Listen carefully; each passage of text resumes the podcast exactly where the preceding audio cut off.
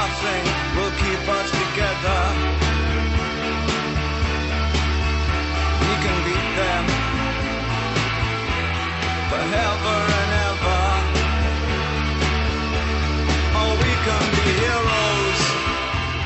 Bonjour à tous et bienvenue sur comicsblog.fr après un week-end, euh, ma foi, très fatigant puisque c'était euh, la New York Comic Con, donc euh, la, convention à, ne pas rater du début de l'année. On a eu la San Diego Comic Con il y a quelques temps qui est plus une convention, axée cinéma, série et tout ce qui est sur les écrans, j'ai envie de dire. Et la New York Comic Con est clairement plus axée sur le comics papier, même s'il y avait quelques petits à côté. Et aujourd'hui, on va vous proposer un petit récap de cette New York Comic Con, car je ne suis pas seul. J'ai avec moi République, Yo, qui se prépare lui-même à, à vivre une soirée très de éreintante. folie. Oui. Puisque tu vas nous faire un petit live. Bah, D'ailleurs, quand euh, ce sera diffusé, tu l'auras déjà fait. Donc J'aurais déjà fait, mais je peux quand même saluer euh, ta performance de ce week-end euh, aux côtés d'Arnaud Kikou. euh, Tout à héroïque. fait, puisque Arnaud Kikou est évidemment là, mon nouveau bras droit sur Comics Blog, mon, mon- mon Dark Knight préféré. C'est moi le Dark Knight. Bonjour. T'es hébridé avec qui du coup? Hein? Avec moi ou avec. euh, Ouais, je suis, un, Ouais. je, suis un, je suis un patchwork un peu de, de tous les membres du réseau. Ars. ah, C'est pour ça que t'es si bizarre. C'est ce qui, non, ce qui fait que. L'expérience interdite. Oui, clairement, c'était une expérience un peu foirée, on doit l'admettre. Mais bon, maintenant qu'elle est là. euh, Pas de bol, hein, vous êtes obligé de m'engager quand même. Voilà. Et du coup, euh, oui, euh, pour- on va faire un petit récap de tout ce qui s'est passé. Il y a eu beaucoup d'annonces, sachant qu'on est en, en- en contre-la-montre, j'ai envie de dire, puisque dans quelques heures, donc toi, tu commenceras ton live sur Star Wars et nous, nous partirons dans les salles pour aller découvrir Kingsman 2. Très excité à cette idée. D'ailleurs, euh, j'en profite pour vous dire qu'on vous fera une petite review euh, canapé dans la semaine pour, euh, pour parler de pour, bah, pour vous donner notre point de vue parce qu'il y a la critique déjà sur le site qui a été rédigée par Corentin et là on aura la cri- enfin l'avis de la rédaction nantaise. Euh, commençons du coup ce petit euh, récap sachant que j'ai découpé ça de façon assez simple puisqu'on va parler de Marvel puis de DC Comics et enfin d'Image avec euh, quelques annonces qui ont été euh, distillées ici et là, sachant que euh, triste, triste édition pour Marvel. Donc j'ai écrit un édito notamment là-dessus qui a été perturbé par un nombre. Ça dure 4 jours, il y a eu au moins 3 polémiques, donc c'était un peu triste, sachant que Mais c'est un bon ratio. Si ton but c'est de faire une polémique par jour, je trouve que c'est c'est plutôt assez bien réussi. C'est vrai que c'est- c'est un bon ratio du coup, mais ça les a mis un peu en PLS, donc je vais vous en parler vite fait, mais en gros je vous invite à aller checker mon édito sur Comics Blog, comme ça il y aura tous les détails, mais ça a commencé avec une première, euh, un premier panel avec les revendeurs comics et euh, en fait il- Marvel répondait à des questions, rapidement ça a été un peu le bordel parce que les mecs expliquaient qu'avec la nouvelle numérotation et tout des numéros ça avait été chiant à commander puisqu'il y avait, eu des- aussi eu des problèmes sur les, covers euh, lenticulaires et tout. Et rapidement, pourquoi c'est parti en foire d'empoigne Les mecs ont commencé, enfin certains, parce qu'évidemment pas tous, mais ont commencé à gueuler sur le fait qu'il y avait trop de personnages de couleur, il y avait trop de personnages féminins, et du coup ça a été vraiment un gros bordel. Ça s'est fini dans le calme plus ou moins, mais bon, c'était pas trop, pas terrible, terrible. Après ça, on a eu euh, The Punisher, donc euh, le panel Punisher qui a été complètement supprimé. Donc là, en fait, on suppose que c'est, enfin, c'est même sûr, c'est lié au, au- au massacre qu'il y a eu à, Los Ange- à Las Vegas, Las pardon, Vegas. le- la semaine dernière. Et du coup, euh, après, euh, est-ce que c'est une bonne raison? Est-ce que, est-ce que c'est, enfin, je ne sais pas. C'est un autre débat qu'on pourrait avoir, mais comme je vous l'ai dit, on n'a pas le temps pour ce pour aujourd'hui, mais on en reparlera sûrement dans le podcast de toute façon, puisque nous, on avait Parce visiblement que c'est pas la seule œuvre culturelle qui a été influencée, euh, qui est enfin qui a pas été influencée, mais qui a subi les contre-coups de, de cet attentat. Donc euh, Ouais, c'est on ça. Pourra en parler dans. Et après, même si en vrai ça peut choquer débat, en fait, forcément, puisque bah, Punisher est un personnage armé, c'est aussi un peu un faux débat de, de, de repousser des séries, genre de trucs, puisque c'est pas vraiment euh, le fond euh, de, de la question qui est, qui est actuellement abordée aux États-Unis, qui est est-ce que tous les cinglés peuvent acheter, doivent encore acheter des armes comme ils veulent? Donc voilà. Et enfin, on a fini avec une. Qu'est-ce c'est juste que je pose mes pieds sur euh, la table et je trouve ça Ah, marrant. d'accord. On a fini avec une autre polémique euh, qui tourne aussi, elle, du gun, puisque, décidément, puisque Marvel avait eu dans la bonne idée, une très bonne idée, de faire un partenariat avec un, un revendeur d'armes qui est le cinquième mondial. J'ai perdu le nom, mais c'est pas grave, on va pas leur faire de la pub comme ça, puisque ces mecs-là gagnent leur vie sur la guerre et que c'est moche. Et du coup, en fait, ils voulaient faire un petit partenariat. euh, Bon, évidemment, quand on vend des armes, ça fait plein de bif pour, pour développer d'autres branches de la société. Et là, du coup, ils étaient, ils voulaient parler de leur nouvelle technologie et tout, un peu, un peu spatial, je ne sais quoi. Et ils avaient dans l'idée de faire un comics avec Marvel en fait. Et du coup, dès que la- la- l'annonce est tombée, euh, ça a été évidemment euh, furie de la part des lecteurs, puisqu'en en, en plus, euh, comme on en parlait il y a 3-4 secondes, c'était vraiment pas trop le moment pour avoir ce type, ce type de, enfin, ce type de partenariats commerciaux un peu qui pue un peu la merde. Et du coup, bah forcément, Marvel a quand même réagi assez vite. Ils ont, ils ont annulé totalement le, le panel et ils ont annulé même le comics. Mais mais voilà, du coup, ça les a mis trois fois en PLS en 4 jours, donc ce qui fait que pas terrible, terrible. Et en fait, ce qui, ce qui les a mal mis, c'est surtout qu'il y avait très peu d'annonces. Donc en fait, Marvel Legacy qui est sorti là, euh, je pense qu'ils espéraient surfer sur la vague Marvel Legacy, mais comme on l'a déjà répété depuis quelques mois quand même, Marvel Legacy, même s'il y a des euh, dans ce numéro, il y a des trucs, hein, enfin dans ce premier numéro de Marvel Legacy, il y avait des choses intéressantes et que il y aura sûrement des séries, euh, notamment Thor et tout, qui s'en sortiront très bien. Globalement, c'est quand même un faux événement puisqu'il se passe que dalle. Euh, là, j'ai commencé à lire les titres Legacy, mais j'étais vraiment en PLS puisque c'est exactement la même chose avec une nouvelle numérotation. Tout ça parce que t'aimes pas les minotaures qui sortent des astéroïdes. C'est voilà, ça, j'aime pas les minotaures qui sortent des astéroïdes. Et bref, du coup, ils, a- ils, ont, ils sont arrivés avec vraiment très peu d'annonces. Fuck Marvel. Oh là là, tu fais ton Jason Momoa. C'était pas David d'ailleurs qui dit ça Ouais, C'est les deux, en tout le fait. monde l'a dit en fait. Non, c'était les deux. Ouais, il y en a un qui l'a dit. publiquement Oui, et l'autre euh, qui l'avait dit euh, en Jason interview. Momoa, il en l'avait fait. pas écrit Euh, aussi Ouais, ou qu'il l'avait écrit, il l'avait écrit. Ouais. je crois qu'il l'avait dit aussi dans Parce fin, il l'avait demandé, il, avait, il s'était exécuté euh, joyeusement en disant ouais, c'est cool. Voilà. Ouais, mais du coup, euh, pas fuck Marvel en l'occurrence, puisque nous Relevons. allons élever le débat, j'ai envie de dire. Mais en gros, euh, on se rend bien compte que euh, au niveau de leur, leur planning éditorial et de leurs ambitions éditoriales, bah, c'est un peu le désert de Gobi, j'ai envie de dire, puisque on, cette tendance en fait à se calquer avec ce qui se passe au, ci- au cinéma et sur les séries TV, vu que c'est un public plus large, c'est compréhensible et tout. On peut comprendre euh, que qu'ils jouent un peu sur cette euh, sur ce nouveau public et tout pour les ramener sur le comics mais là en fait on a l'impression que c'est que ça. Et du coup dans les nouvelles annonces on a eu une série Légion. Ah, il y a une série Légion. Ah, d'accord. il y a eu euh, une annonce de Rogue et Gambit une nouvelle série du coup. Ah il y a il y, a un- il y y a un film Gambit. Ah ouais. donc du coup, premi- premières annonces. Donc je vais quand même vous dire les équipes créatives, sachant qu'il n'y a pas vraiment une date. C'était des annonces en plus qui ont été balancées un peu à l'arrache. Moi j'ai regardé, enfin j'ai suivi tous les panels de Marvel et en fait chaque panel il y avait zéro annonce. C'était juste les mecs raconter ce qui se passait dans leur série actuellement. Donc des trucs, des détails qu'on savait ou des détails un peu merdiques. Je pense qu'il y a quand même un, un petit, euh, un petit scoop sur euh, Peter Parker quand même. Sur sa prochaine relation amoureuse. Ah oui, oui, il y avait ça. Voilà, c'est- c'était C'est vrai croustillant. que Dan Slott croustillant. nous a parlé de ça. Mais Ah bref, ouais, du j'ai pas suivi ça. Ah, Ouais, c'est il- juste euh, Dan Slott qui Ah, nous a donné en panel. euh, Je sais pas si on peut prochaine- spoiler comme ça en podcast, du coup, c'est quand même euh, c'est c'est chaud quoi. On peut pas spoiler parce que moi je m'en souviens même pas tellement j'ai trouvé ça. Tellement je m'en battais les couilles. Ouais, du coup, on peut pas spoiler si Clairement. tu t'en souviens pas. Et du coup, euh, C'est pour Bah, les équipes créatives, il du coup, va sortir Légion- avec Mockingbird, il me semble. Si, Oui, c'est ça, voilà. effectivement, c'est ça. Il est pas déjà sorti avec Mockingbird Ouais, mais Bah, Peut-être qu'il va ressortir avec Ah, Mockingbird. ok. Donc Dan Slott, euh, Spider-Man, c'est pas possible, on en reparlera euh, sûrement dans la semaine puisqu'il y a le Amazing Spider-Man 798, n'est-ce pas, qui arrive Parce que c'est normal. Euh, Ce qui est plus impressionnant, c'est quand même que tu retiennes les numéros. quoi. Ouais, bah à force de les écrire. C'est pas 789 en plus d'ailleurs. Mais. Battez-vous.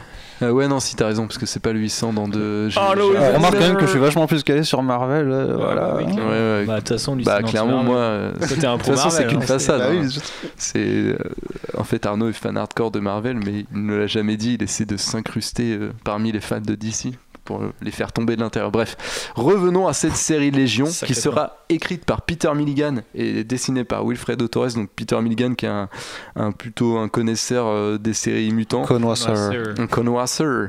Parce qu'il a no- notamment fait X-Statix. Et du coup, il revient à chaque fois pour faire des séries Marvel. Donc euh, bah, là, il est de retour. Donc euh, bah, après, c'est un bon scénariste, donc pourquoi pas. Mais bon, on sait pas co- comment. Enfin, non, je parle, c'est la série Légion. Je sais plus ce que je dis, mais c'est pareil. Je sais plus si j'ai dit que c'était Rogue. euh, Non, t'as dit gens. bah du coup c'est Légion, donc euh, je confirme que c'est Légion.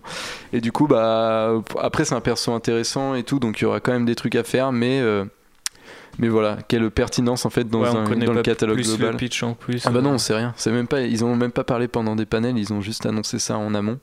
Ah, en plus en annonçant les séries et plus tard on a appris qui étaient les équipes, comme s'ils pouvaient pas faire une annonce globale. Euh, non.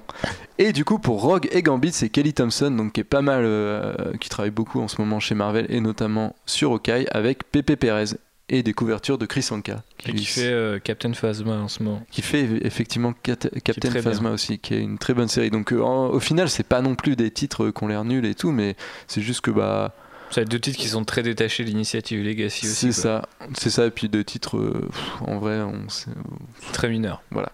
Euh, autre annonce, on a eu une mini-série du coup, euh, Rise of the Black Panther. Pas mal l'accent. Ouais, bien sûr. C'est un accent wakandais C'est un accent wakandais. Black Panther. Exactement. Du coup, une nouvelle euh, série Black Panther qui sera dessinée par euh, Paul Renault. Yeah. Donc ça, c'est la bonne nouvelle et qui va être euh, écrit par Evan Narcisse, qui a un nom assez stylé. Evan Narcisse. Ouais. Pas mal. Le, le premier comic book, si je m'abuse. Il est rédacteur pour le site IO9 et euh, ouais, je crois que c'est son premier travail. Ouais, c'est ça. Ah ouais, il se fait. plutôt bien. Ouais, du coup, ouais, il écrit. Bah, ce sera une mini-série qui se placera, euh, qui, enfin, qui racontera les premières années de, de Black Panther. C'est un peu le Black Panther. euh, Year One. Year One, exactement, qui sortira l'année prochaine. euh, comme par hasard, juste quelques mois avant le film Black Panther, donc euh, bah après, Ah, c'est pour, ah, c'est pour ça en fait. bah visiblement, Ah, d'accord. je ne sais pas, c'est pas it's a compris. guess. Mais bon, bah après, euh, nous on est fan de Paul Renault, donc euh, clairement on aura l'œil dessus, mais mais c'est vrai que c'est pareil, c'est un titre qui est complètement dégagé de Marvel Legacy au final. Bah, c'est là en fait que ces derniers temps j'ai l'impression qu'ils trouvent leur créativité au final c'est que cette initiative étant je dirais pas ratée parce qu'on n'en a pas vu assez pour le dire mais enfin déjà pas très inspirée au final c'est que dans des titres elle est ratée quoi. oui voilà mais euh, dans les titres un petit peu à côté après ce qui est amusant c'est de faire un titre Black Panther Year One entre guillemets au moment où le film arrive et où on n'aura a priori pas ses origines euh, mais sans non plus faire un, tu sais, un comics prélude comme ils font d'habitude Marvel Studios, Ouais. un peu euh, pas forcément dégueulasse, parce qu'il y en a qui sont plutôt bien dessinés et tout, mais genre je trouve ça pas mal, je trouve ça élève un petit peu le niveau de ce genre d'opération, donc euh, pourquoi pas quoi. Sachant que Marvel euh, peut encore se décider aussi à faire un prélude euh, vraiment de Oui, comics toujours, dans le. MCU. Et ça, c'est pas, c'est pas. mais euh, même le côté euh, narcisse, euh, enfin moi je suis pas mal à Io9 et tout, j'avais pas du tout qu'il y ait des ambitions euh, d'écriture euh, en scénario et tout, enfin je trouve ça amusant euh, de voir la transition. De toute façon, Black Panther c'est un personnage quand même assez intéressant, donc euh, Clairement, on est toujours il y a des trucs à faire. série quoi. Puis Moi, oui, il y a des trucs à faire autour de son univers, quoi. C'est, ça se passe tellement à côté du reste du, Ouais, du c'est Marvel Universe que. En vrai, euh, si on est aussi peut-être un peu salé et tout, mais c'est juste parce qu'on doute de la pertinence. Mais après, moi, je dis quand même du Marvel et il y a quand même des titres qui sont D'autant plus qu'avec mais- Black Panther, ce qui est intéressant, c'est que c'est en parallèle d'une série euh, qui est en DJ, qui est numérique, euh, qui est faite par l'autrice de Who Fears Death, qui va être adaptée par. Ah, c'est euh, elle qui George reprend Martin. le truc de Elle fait, elle fait ça, c'est une autre série et qui sort en fait exclusivement euh, sur Comixology et qui après sortira directement en album. Quoi. Il n'y aura pas Ah, de c'est passage World au format euh, single. quoi. Wakanda, non? C'est Long Live the King. Voilà. Ah, ah oui, il y a une C'est- autre c'est- série. non, c'est ouais, c'est une nouvelle aussi. T'en t'en as deux qui arrivent là du coup euh, cet hiver. Il y a une, toute une gamme Bla- Black Panther pardon, qui a été créée du coup ces dernières années, c'est chouette. Ouais, d'ailleurs, il y aura sûrement aussi euh, euh, un- une série euh, Storm. Je l'ai pas mis parce que c'est une rumeur, du coup. C'est une rumeur, ouais. du coup, euh, par Tanaïs Coates, du coup. Qui qui est- était déjà apparu du coup dans Black Panther. Oui, Oui, dans ouais, pour ça. en. Et dans. Black Panther and the Crew ouais, aussi. Ouais. Et du coup, euh, c'était une Qui des rumeurs, parce que des fois, il y a, même euh, en sortir de New, de New York Comic Con, on réussit à avoir des rumeurs. Et les mecs n'ont Voilà. pas fait d'annonce. Euh, nouvelle annonce qui sent bien le caca, c'est euh, le crossover Poison X entre X-Men. Blue et, et Venom. tout à fait. Bah voilà. Du coup, c'est là qu'on parle le fait de douter Ouais. de la pertinence. Vous voyez pas, mais JB euh, sou- rigole. Ah bah oui, oui, c'est l'exemple parfait de- du manque de pertinence totale, puisque X-Men Blue, bon, on sait qu'ils ont un peu de mal avec leurs mutants, parce qu'ils les avaient un peu mis de côté et tout ces derniers temps. Et là, ils font un crossover avec Venom. Donc déjà, Venom qui se mêle un peu partout, parce que, mine de rien, en fait, c'est parce qu'il se vend méga bien, puisque sur un top de septembre, par exemple, Venomverse, Ça c'est troisième, toujours pas mal Venom. en troisième fait. titre euh, le plus vendu. Parce Parce que le personnage a euh, un, un design cool, du coup. C'est un des euh, persos qui a le plus de. Parce que de, de séries. euh, bah, là, la numérotation, euh, la- justement, le fait qu'ils reviennent à la numérotation classique. 150 et quelques. 150, Enfin, ils sont revenus à 150 avant Legacy et ils ont continué. Ouais, c'est c'est assez étrange, mais du coup, ça, ça te prouve qu'ils ont quand même essayé des tas et des tas de séries autour de ce perso, quoi. À quand la mini euh, Venom Deadpool? Mais ça existe déjà. Ouais.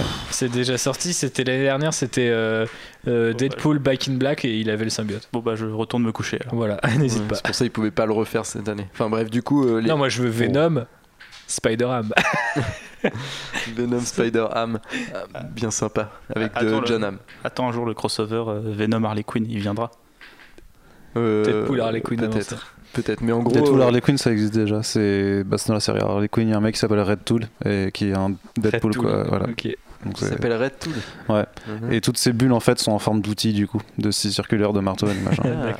Et, du coup, ce qui est bien, c'est que ce crossover, en plus d'être un peu pété de base, c'est qu'il sera écrit par Cullen Bunn, Allez. du coup, qui Ah. est bah, Venomverse, c'est lui le papa.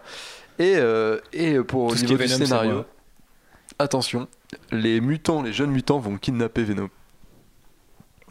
Voilà. Genre le Venom ou le symbiote, enfin un Bah, Venom en particulier. Eddie Brock. D'accord. Donc voilà. Ah, je sais pas ce qu'ils vont en faire. Mais euh, bref, voilà, donc euh, une annonce. euh, Le mec a été dans toutes les équipes Marvel Et surtout possibles que- imaginables quand même. Surtout qu'en septembre, il y a déjà un crossover Venom avec Spider-Man, quoi. Il y a Venom Inc. Là, il y a eu Venomverse, il y a Venom Inc. Et là, il y a Poison X qui arrive. Et, Mm. et c'est un des personnages euh, les plus cramés en termes. Ok, je peux comprendre que le truc, ça se vend, ça se vend super bien et tout. types, hein. Mais faites des titres euh, dont on s'en fout, tu vois. Va pas mélanger Venom avec des, des mutants qui sont déjà en PLS et tout. Enfin bref. Ouais, c'est un peu chelou. Ouais, mais j'ai gardé la meilleure annonce comics pour la fin, puisque Marvel a annoncé une nouvelle série, la série Venom H. Alors, est-ce que vous savez euh, Weapon, Weapon H, H, pardon. ouais, H. ouais.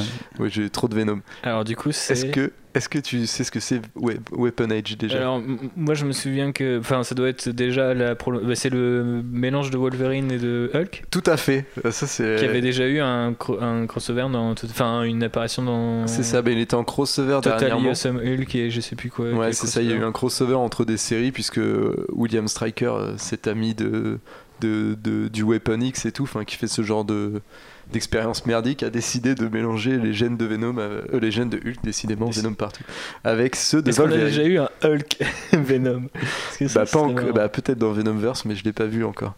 Et du coup, bah, cette série, donc avec ce personnage euh, hautement conceptuel et très tiep, puisque c'est un genre de Hulk gris avec des griffes de, de Wolverine, aura le droit à sa série où il pètera sûrement tout, puisque euh, voilà. Et C'est écrit par qui? Alors, je vais te dire ça tout de suite, mais. Enfin, Mais n'est pas quoi. beaucoup d'espoir. non, bah non, pas beaucoup d'espoir, parce que déjà, c'est un, c'est un second, second couteau. Ouais, mais c'est ça, mais à partir de quel moment en fait tu décides d'accorder une, une histoire qui, qui justifie d'avoir une série C'est en fait mini, pour ce coup, personnage euh, Bah, visiblement, ils ont annoncé ça en série. Et tu sais, il y a même pas de. Ils ont même pas dévoilé une, une équipe créative, mais on sait que ça sera en mars 2018.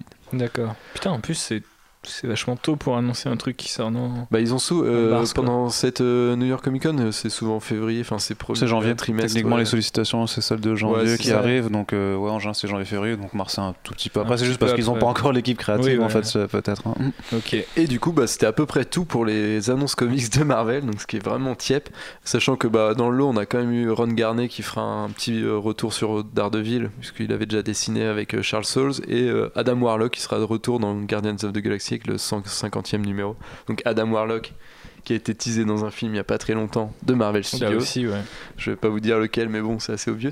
Mais du coup, bah. pff, je ne sais pas. Franchement, ces annonces comics, c'est quand même la tristesse, quoi. Bah, euh, moi, je vais, pas, je vais aller dans ton sens. Euh, Je trouve je suis en, en désintérêt total devant les annonces de Marvel depuis euh, l'annonce de Legacy où on comprenait rien. Et en plus, par rapport aux rumeurs qui avaient été celles que. Euh, Enfin, qu'on avait rapporté euh, en fin d'année dernière, euh, autant tout ce qu'on avait pu rapporter sur DC nous inquiétait un petit peu au départ et de dire les mecs ils veulent revenir au steak frites de DC et tout, et t'avais un petit peu peur de ce qui allait sortir de tout ça, et au final ça s'est super bien traduit en fait dans les, dans les équipes créatives, dans les ventes et tout, même si au départ j'étais. Enfin, moi j'ai mis quelques mois à être convaincu, mais je trouve que la, ligne est tenue et elle continue de s'étendre et tout, il y a une belle synergie et une belle ému- émulation autour de ça. Mais euh, là avec Marvel, c'est chaque, chaque annonce. T'as l'impression, euh, met une, une espèce de, de lasagne à la saucisse, quoi. Tu vois, c'est genre vraiment, on te met des couches et des couches de trucs en te disant, tiens, il y en a, mais enfin, au bout d'un moment, c'est presque, c'est presque déjà, bah, comme Arnaud le disait avec le Weapon H, euh, c'est, genre à quel moment C'est une annonce, tu vois. Au moment où t'es en, où t'es en train de relaunch un truc, c'est, enfin, je, je sais pas, ça me paraît totalement déconnant et je trouve que dans, il y a, a pas d'énergie créative autour de, ce- de cette euh, initiative-là, euh, Marvel Legacy, et euh, alors qu'ils tenaient quand même un truc de ouf, c'est qu'ils avaient vraiment remplacé les personnages de premier rang par des nouveaux personnages, enfin des nouvelles itérations de ces personnages. Et leur retour, ça aurait pu, même si tu peux te dire, bon bah du coup c'est un petit peu un pas en arrière, parce que si les autres personnages disparaissent, et Je pense qu'il y en a qui seront contents d'après ce que tu disais sur les polémiques, mais ça, ça aurait été dommage. Mais je veux dire, il tenait quand même un truc assez fort de dire regarde, c'est euh, Tony Stark qui revient dans Iron Man, machin et tout. Mais euh, le problème, c'est que derrière, ils ont pas. Et pendant des... il y avait des rumeurs qui disaient qu'ils auraient euh, la matière grise pour transformer cet essai. Au final, pas du tout. Et en plus, leur relaunch, c'est une continuité des histoires précédentes. Donc, c'est pas un nouveau point d'entrée du tout. Donc, je pense que peu importe l'angle dans lequel tu regardes Marvel Legacy, c'est pas très attrayant, quoi. Non, non, c'est sûr. En plus, il s'était ouvert des portes, tu vois. Il y avait moyen de faire quelques annonces assez fracassantes, notamment avec un certain retour, tu vois, dans Marvel Legacy 1, un mec qui a des griffes et tout. Bon, je sais pas, voilà. Déjà, c'était pas super vendant Age. au final son retour, mais en plus, tu vois, ils ont même pas su jouer sur leur premier numéro. Ils auraient pu. Parce que derrière, il n'y a, pas- il y a, pas de- derrière, il y a pas de série qui est annoncée, il n'y a Bah pas non. de méga artiste qui est annoncé pour transformer ce- cet essai-là. Tu vois, euh, je dis nimp, hein, parce que la plupart des gens, que ce soit des Gillen ou des Remender, etc., ils ont quitté Marvel. Et même des gens comme Jeff Lemire qui étaient abonnés à Marvel sont repartis chez DC alors qu'ils avaient dit qu'ils ne travailleraient plus avec les Big Two. Donc je pense qu'il y a un désintérêt aussi de la part des créateurs là-dessus. Ceux qui restent sont ceux qui s'en sortent entre guillemets le mieux parce qu'ils ont des grosses séries ou euh, parce qu'ils ont des contrats d'exclusivité comme Charles Soule ou Jason Aaron quoi, qui, qui font leur truc. Mais Et c'est les meilleurs. En plus, c'est des purs scénaristes, tu vois. Franchement, Ouais. Marvel mériterait de leur donner les rênes à des Charles Soule, des Jason Aaron. euh, Bah, en tout cas, leur proposer d'autres choses, quoi. C'est assez. euh, Enfin, bah, leur dire, bah, travaillez sur un concept et dites-nous ce que vous voulez faire, parce que parce là. que tu vois, euh, ce qui aurait été. Enfin, le, le- le- le trio gagnant, ça aurait été de faire revenir. Enfin, c'est de faire un relaunch en faisant revenir les personnages principaux. Euh, et euh, des grands artistes Marvel. Bah, euh, si tu- je dis nimp, mais mettons, tu disais Rick Remender fait Tony Stark, le nou- nouveau Tony Stark Iron Man. C'est pas du tout un truc que je fantasme, Bah mais je donne comme ça au hasard. Je pense que les gens se seraient dit, ok, là il ramène le, le steak frites dans le, dans, dans le, le- le côté entrecôte avec une bonne bière du truc, quoi. T'as envie d'y retourner, quoi. T'as envie de, de manger. Alors que là, au moins ils me servent une soupe, là, c'est chiant comme la mort, quoi. Mais surtout que ça donne aucun titre à vraiment attendre et tout. Et... Ah ben moi j'attends aucun titre je crois de toutes les annonces que t'as faites et tout je lis les news et je suis là bah ok Ah bah, de toute façon, ouais, non, sur ce que j'ai annoncé, moi non plus, tu vois, il a rien qui me. Et en plus euh, ce qui est assez phénoménal bon là peut-être qu'avec euh, les annonces de Rogue et euh, Legion etc Legion. Euh, ça nous prouve qu'ils vont peut-être continuer à développer cet aspect là mais j'ai l'impression qu'il y a aussi cette euh, tu sais la gamme euh, ce que j'appelle la gamme alternative de Marvel qui a disparu où il y avait du Moon Knight avec euh, Jeff Lemire par exemple euh, Spider-Gwen avec euh, Jason Latour il y avait quand même pas mal de trucs ils à sont côté toujours là, quoi, mais. ils- C'est juste qu'ils sont dans Marvel Legacy. Ouais, mais Moon coup, Knight, il y a plus de série, tu vois, il y a plus de série Moon Knight avec, le... avec Legacy. Ah, il y aura une série Moon Knight avec Ouais, Legacy. elle va Ah oui, mais c'est pas justement euh, la seule série que j'attends parce que le scénariste, c'est pas un mec. Je me euh, souviens plus, c'est un nouveau scénariste en plus, et il veut créer, il veut introduire un nouveau vilain et tout. C'est ça, euh, vois, il, veut là, le Joker de Moon Knight. il veut ça, introduire le Joker de, de Ouais. Moon Knight dans Legacy, qui est censé être un retour aux origines. Alors, moi, je trouve l'idée elle est cool, tu vois. faut après, pour un personnage perso, comme Moon Knight, c'est pas c'est trop juste que tu dis. Enfin, ouais, non, mais je trouve que c'est complètement. Mais je crois que c'est euh, la seule série du coup où ça m'avait intrigué parce que je me suis dit le pitch c'est que souvent les gens ils disent Moon Knight c'est le Batman de Marvel alors que pas vraiment mais du coup là le gars il joue la carte à fond donc pourquoi pas quoi mais euh, Ouais, donc un peu le désert de Gobi. Genre. ça- ça- mais ça fait plusieurs années déjà que les bonnes séries Marvel, en fait, c'est les, les petites séries annexes, en fait. Les... oui mais c'est le cas mais Voilà. t'as l'impression que ça subsiste à côté alors que là j'ai l'impression que la gamme principale elle est pas intéressante et que la gamme secondaire elle est de plus en plus petite Bah, elle est de plus fait. en plus réduite parce que les Non. séries finalement ne se vendent pas tant que ça, donc les séries ça. sont annulées au fur et à mesure. Euh, je pense à la série Kingpin euh, qui avait été annulée au bout de 5 ou 6 numéros, Nick Fury aussi qui a été annulé au bout du 6 alors que c'était hyper bien Nick Fury quoi. C'était la meilleure série. euh, Et là, je, je sais pas, là, mais ils avaient un coup à jouer, Marvel, en disant Bah, vous savez, on a une série, elle s'appelle Original Avengers. Il y a Steve Rogers euh, dans, dans- qui reprend le rôle de Captain America. Il y a Tony Stark qui reprend son armure d'Iron Man. Et il y a Thor qui récupère son marteau. Et là, bam, quoi. Ils te mettaient un scénariste correct et un dessinateur pas trop dégueu. Et ça, ça se vendait parce comme des que petits au pains. pire il, joue, il jouait 6 mois dessus et relaunché l'année prochaine c'était pas bien grave mais là t'as l'impression que même genre- sais, une mini, tu vois. C'est Ouais, pas- on garde notre continuité, mais on, on remet ces trois mais comme personnages dans un gros Alex truc. par euh, rapport au retour d'un certain personnage ou même des ou même les, un autre exemple le combien de temps on a été teasé sur les Vengeurs euh, de moins un million avant Jésus-Christ pour au final les voir trois, trois pages dans un, dans un putain de truc t'es genre euh, c'est trop compliqué d'annoncer une mini avec Jason Aaron et, et, et Zabrevich sur, sur, euh, sur ces, ces mecs-là, enfin je sais pas, ou, euh, ou d'expliquer qu'au moins ça sera une des storylines de la série Avengers, parce que tout ça on le sait pas, alors qu'au final quand on est arrivé avec euh, Rebirth chez DC, la, la ligne était assez claire. Tu pouvais ou pas aimer les séries, mais tu voyais très vite là où ils allaient, tu vois. Donc, clairement. Et puis, au-delà de, bah, du retour de ce personnage-là dans Legacy, il y a d'autres personnages dont le retour est teasé. Ça fait longtemps qu'ils sont pas là. Il n'y a pas eu un mot sur eux quoi, de toute la convention. C'est ça, il y a même pas de célé- enfin quand je dis qu'il n'y a pas de célébration plein d'énergie créative, c'est qu'il y en a même pas non plus du côté du marketing où les mecs qui pourraient faire un, un panel euh, Marvel bring back euh, tu vois euh, his original characters ou co- une connerie du genre. Enfin bref, passons à la suite. Ouais, bah oui. Du coup, euh, triste constat. Peut-être qu'ils se rattraperont dans le cours de l'année, mais c'est vrai que si tu lis du Marvel, bah tu sais pas quand sera le prochain chapitre de Legacy, entre guillemets. Bah, surtout que la plupart des gens qui nous écoutent Si, bah, t'as no, no- Surrender et- quand même qui est censé. euh, De quoi? No Surrender, le cross. euh, Ouais, le- ouais, ouais, enfin, mais ça, crossover, du coup, ça, ça parlera d'un seul personnage. Ouais, c'est vrai que ce sera un peu la continuité, mais c'est étoffé, quoi, j'ai l'impression. Parce que, quand même, ils nous ont introduit une grosse menace. Et Bah, on- c'est quand même ce qui s'en rapproche le plus, et je pense quand même dit que le, l'après No Surrender, ça va aboutir à l'émergence bah, de nouveaux titres Avengers aussi. Peut-être qu'il y aura du coup cette idée de- d'Original Avengers, puisque a priori No Surrender, ça va réunir toutes les équipes qui, qui, qui ont existé, présentées par le passé. Donc, euh, Ouais, mais tu vois, c'est encore un titre d'une série. C'est pas, c'est pas clair, c'est pas franc, quoi. C'est pas. euh, Ah bah, oui, no on- Surrender. on- À quel moment tu te dis tiens, c'est ça la série phare de Marvel ce mois-ci? C'est clair. ouais. C'est sûr. Hum, passons du coup, parce que Marvel n'avait pas fini ses annonces. euh, C'était les annonces comics, et là on va passer sur les annonces écran. Avec euh, bah, du coup Punisher, on en a parlé tout à l'heure, qui risque d'être repoussé. Euh, de nos infos, en fait, ça devait sortir bah, vendredi là, le, le 13 octobre. Donc clairement, vu qu'il n'y a pas un mot et tout, ça sortira sûrement plus tard, avant la fin de l'année, donc peut-être d'ici un mois. Je pense que ils vont repousser ça d'un mois. C'est là où en fait, bon, on en reparlera peut-être si c'est le débat du podcast. J'avais une autre idée, mais c'est super intéressant d'en parler. Mais c'est forcément hypocrite, quoi. Tu vois, parce que tu te dis, bon, bah, on a attendu un mois, on peut y aller. T'es là, genre, mais du coup, en fait, tu mets, tu es là, genre, 50 morts, un mois. tu vois, enfin, c'est, vraiment rentrer dans une logique où au final, tu sais, tu, pourrais- tu pourrais faire, presque dire, bah écoutez, on va sortir Punisher euh, et on vous rappelle que le vigilantisme et flinguer des types, euh, c'est pas, c'est pas ça la C'est solution. sans Enfin, sais pas. communication, ce qui fait que tu n'assumes pas vraiment ton Ouais, choix non, en se c'est- disant c'est- on va se faire backlasher.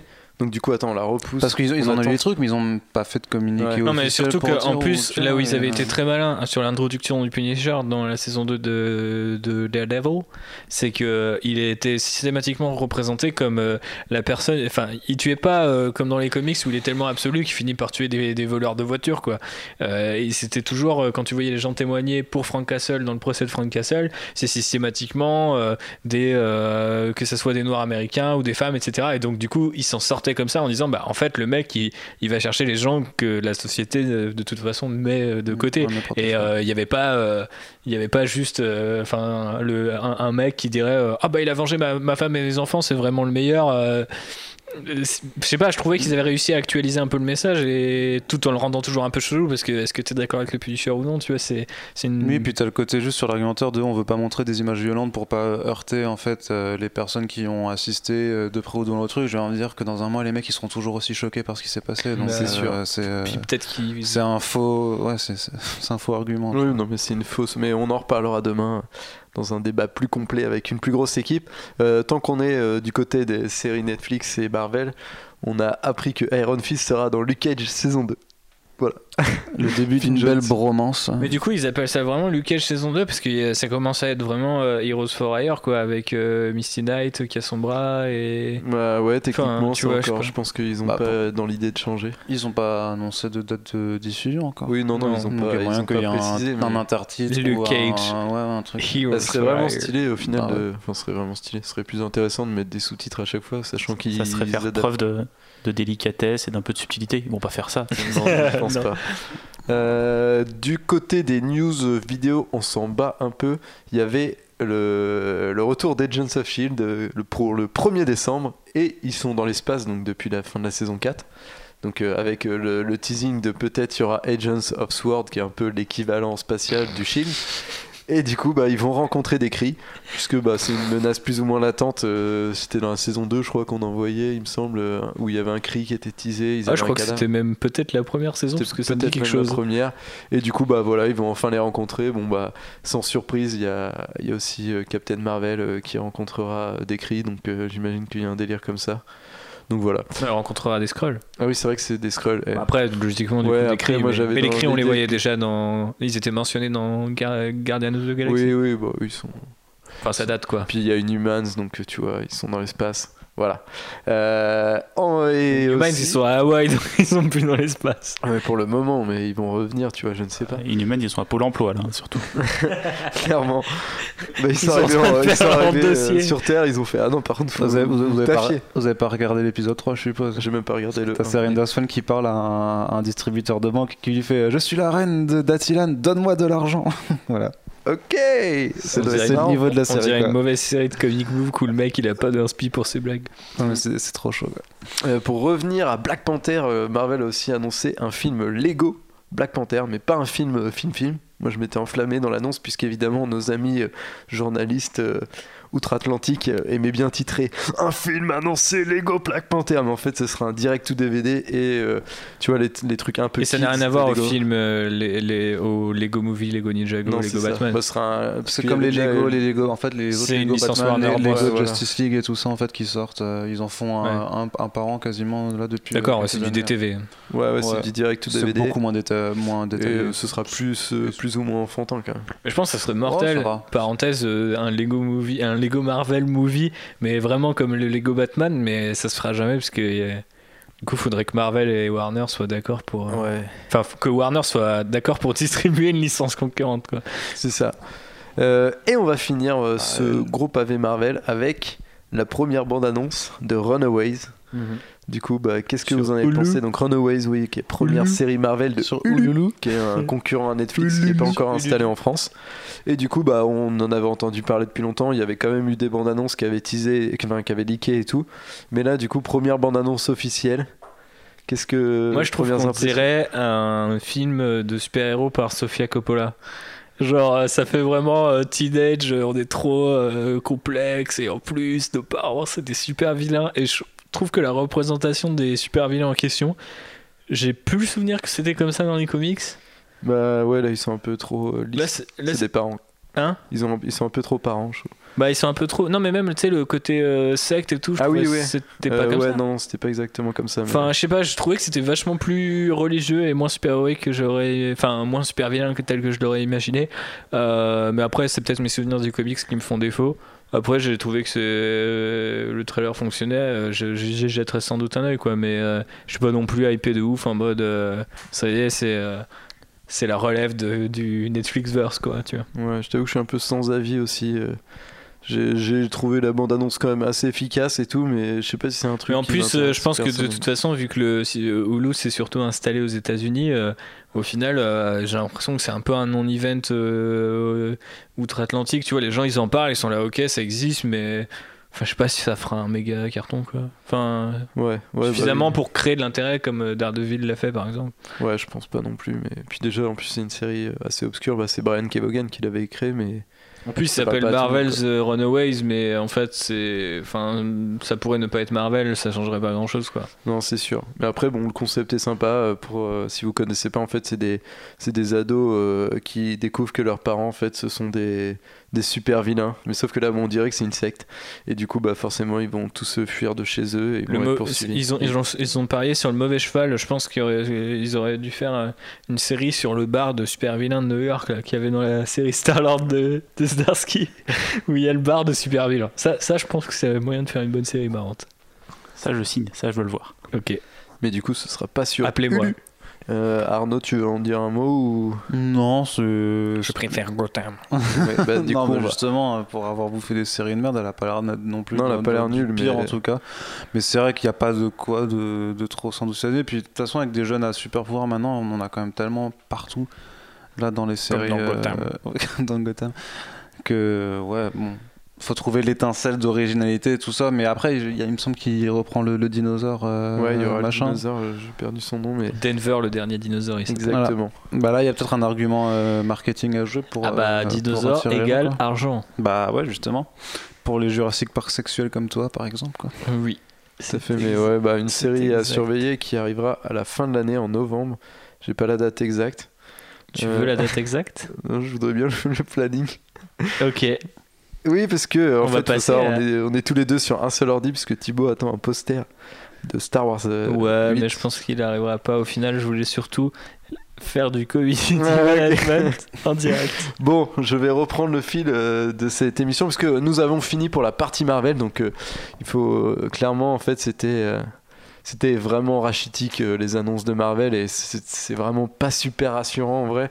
D'autant plus que là on va passer à la partie Bon, après, tu, tu, tu dis pas rassurant, euh, genre euh, lanceur d'alerte, machin. euh, Marvel s'en sort quand même toujours Ah très, oui, non, très mais bien. après, ils vendent bien et tout, coûtent je parle éditorialement, comics, tu vois. euh, On- nous, on parle pas, on parle jamais en termes de vente. hein. Oui, oui, on parle. Moi, je parle surtout de. de, de Sinon, dans ce cas-là, on de- devrait dire éditorialement Blade parlant, Runner vois. euh, 2049, c'est pas mal, mais ça se plante au box-office, donc euh, bon, n'y allez pas. Non, mais dans, dans, dans, dans le dire. Non, mais ça a quelque chose à prendre en compte aussi, tu vois. Oui, parce Et, qu'après, bah, et malgré, malgré cette faiblesse apparente dans ce que, ça, dans ce que Marvel raconte, Mais il faut des râleurs que- comme nous. Non, non, mais il reste, euh, il reste que dans, dans les faits, ils vendent toujours plus euh, parce qu'ils profitent un peu des, des, des titres Star Wars aussi, mais, mais ils vendent plus. Et ce que tu disais avant sur les titres euh, Mais même sur les titres. secondaires qui, qui minent et tout ça, qui, qui ont la- leur qualité, mais qui se traduisent absolument pas dans les ventes et qui se font annuler au bout de ces numéros? Et moi, je me rappelle à une époque où euh, DC se faisait shitstormer là-dessus dès qu'il y avait une série qui passait pas le huitième numéro. Et en fait, ça- on se rend compte que ça arrive. Mais Marvel, il n'y a pas national. de communication là-dessus. Ouais, mais il y a, il y a- il y a- Mais c'est- il y a ça a pas, a toujours été pas comme ce- ça. cet effet négatif là-dessus sur le fait qu'ils annulent des séries.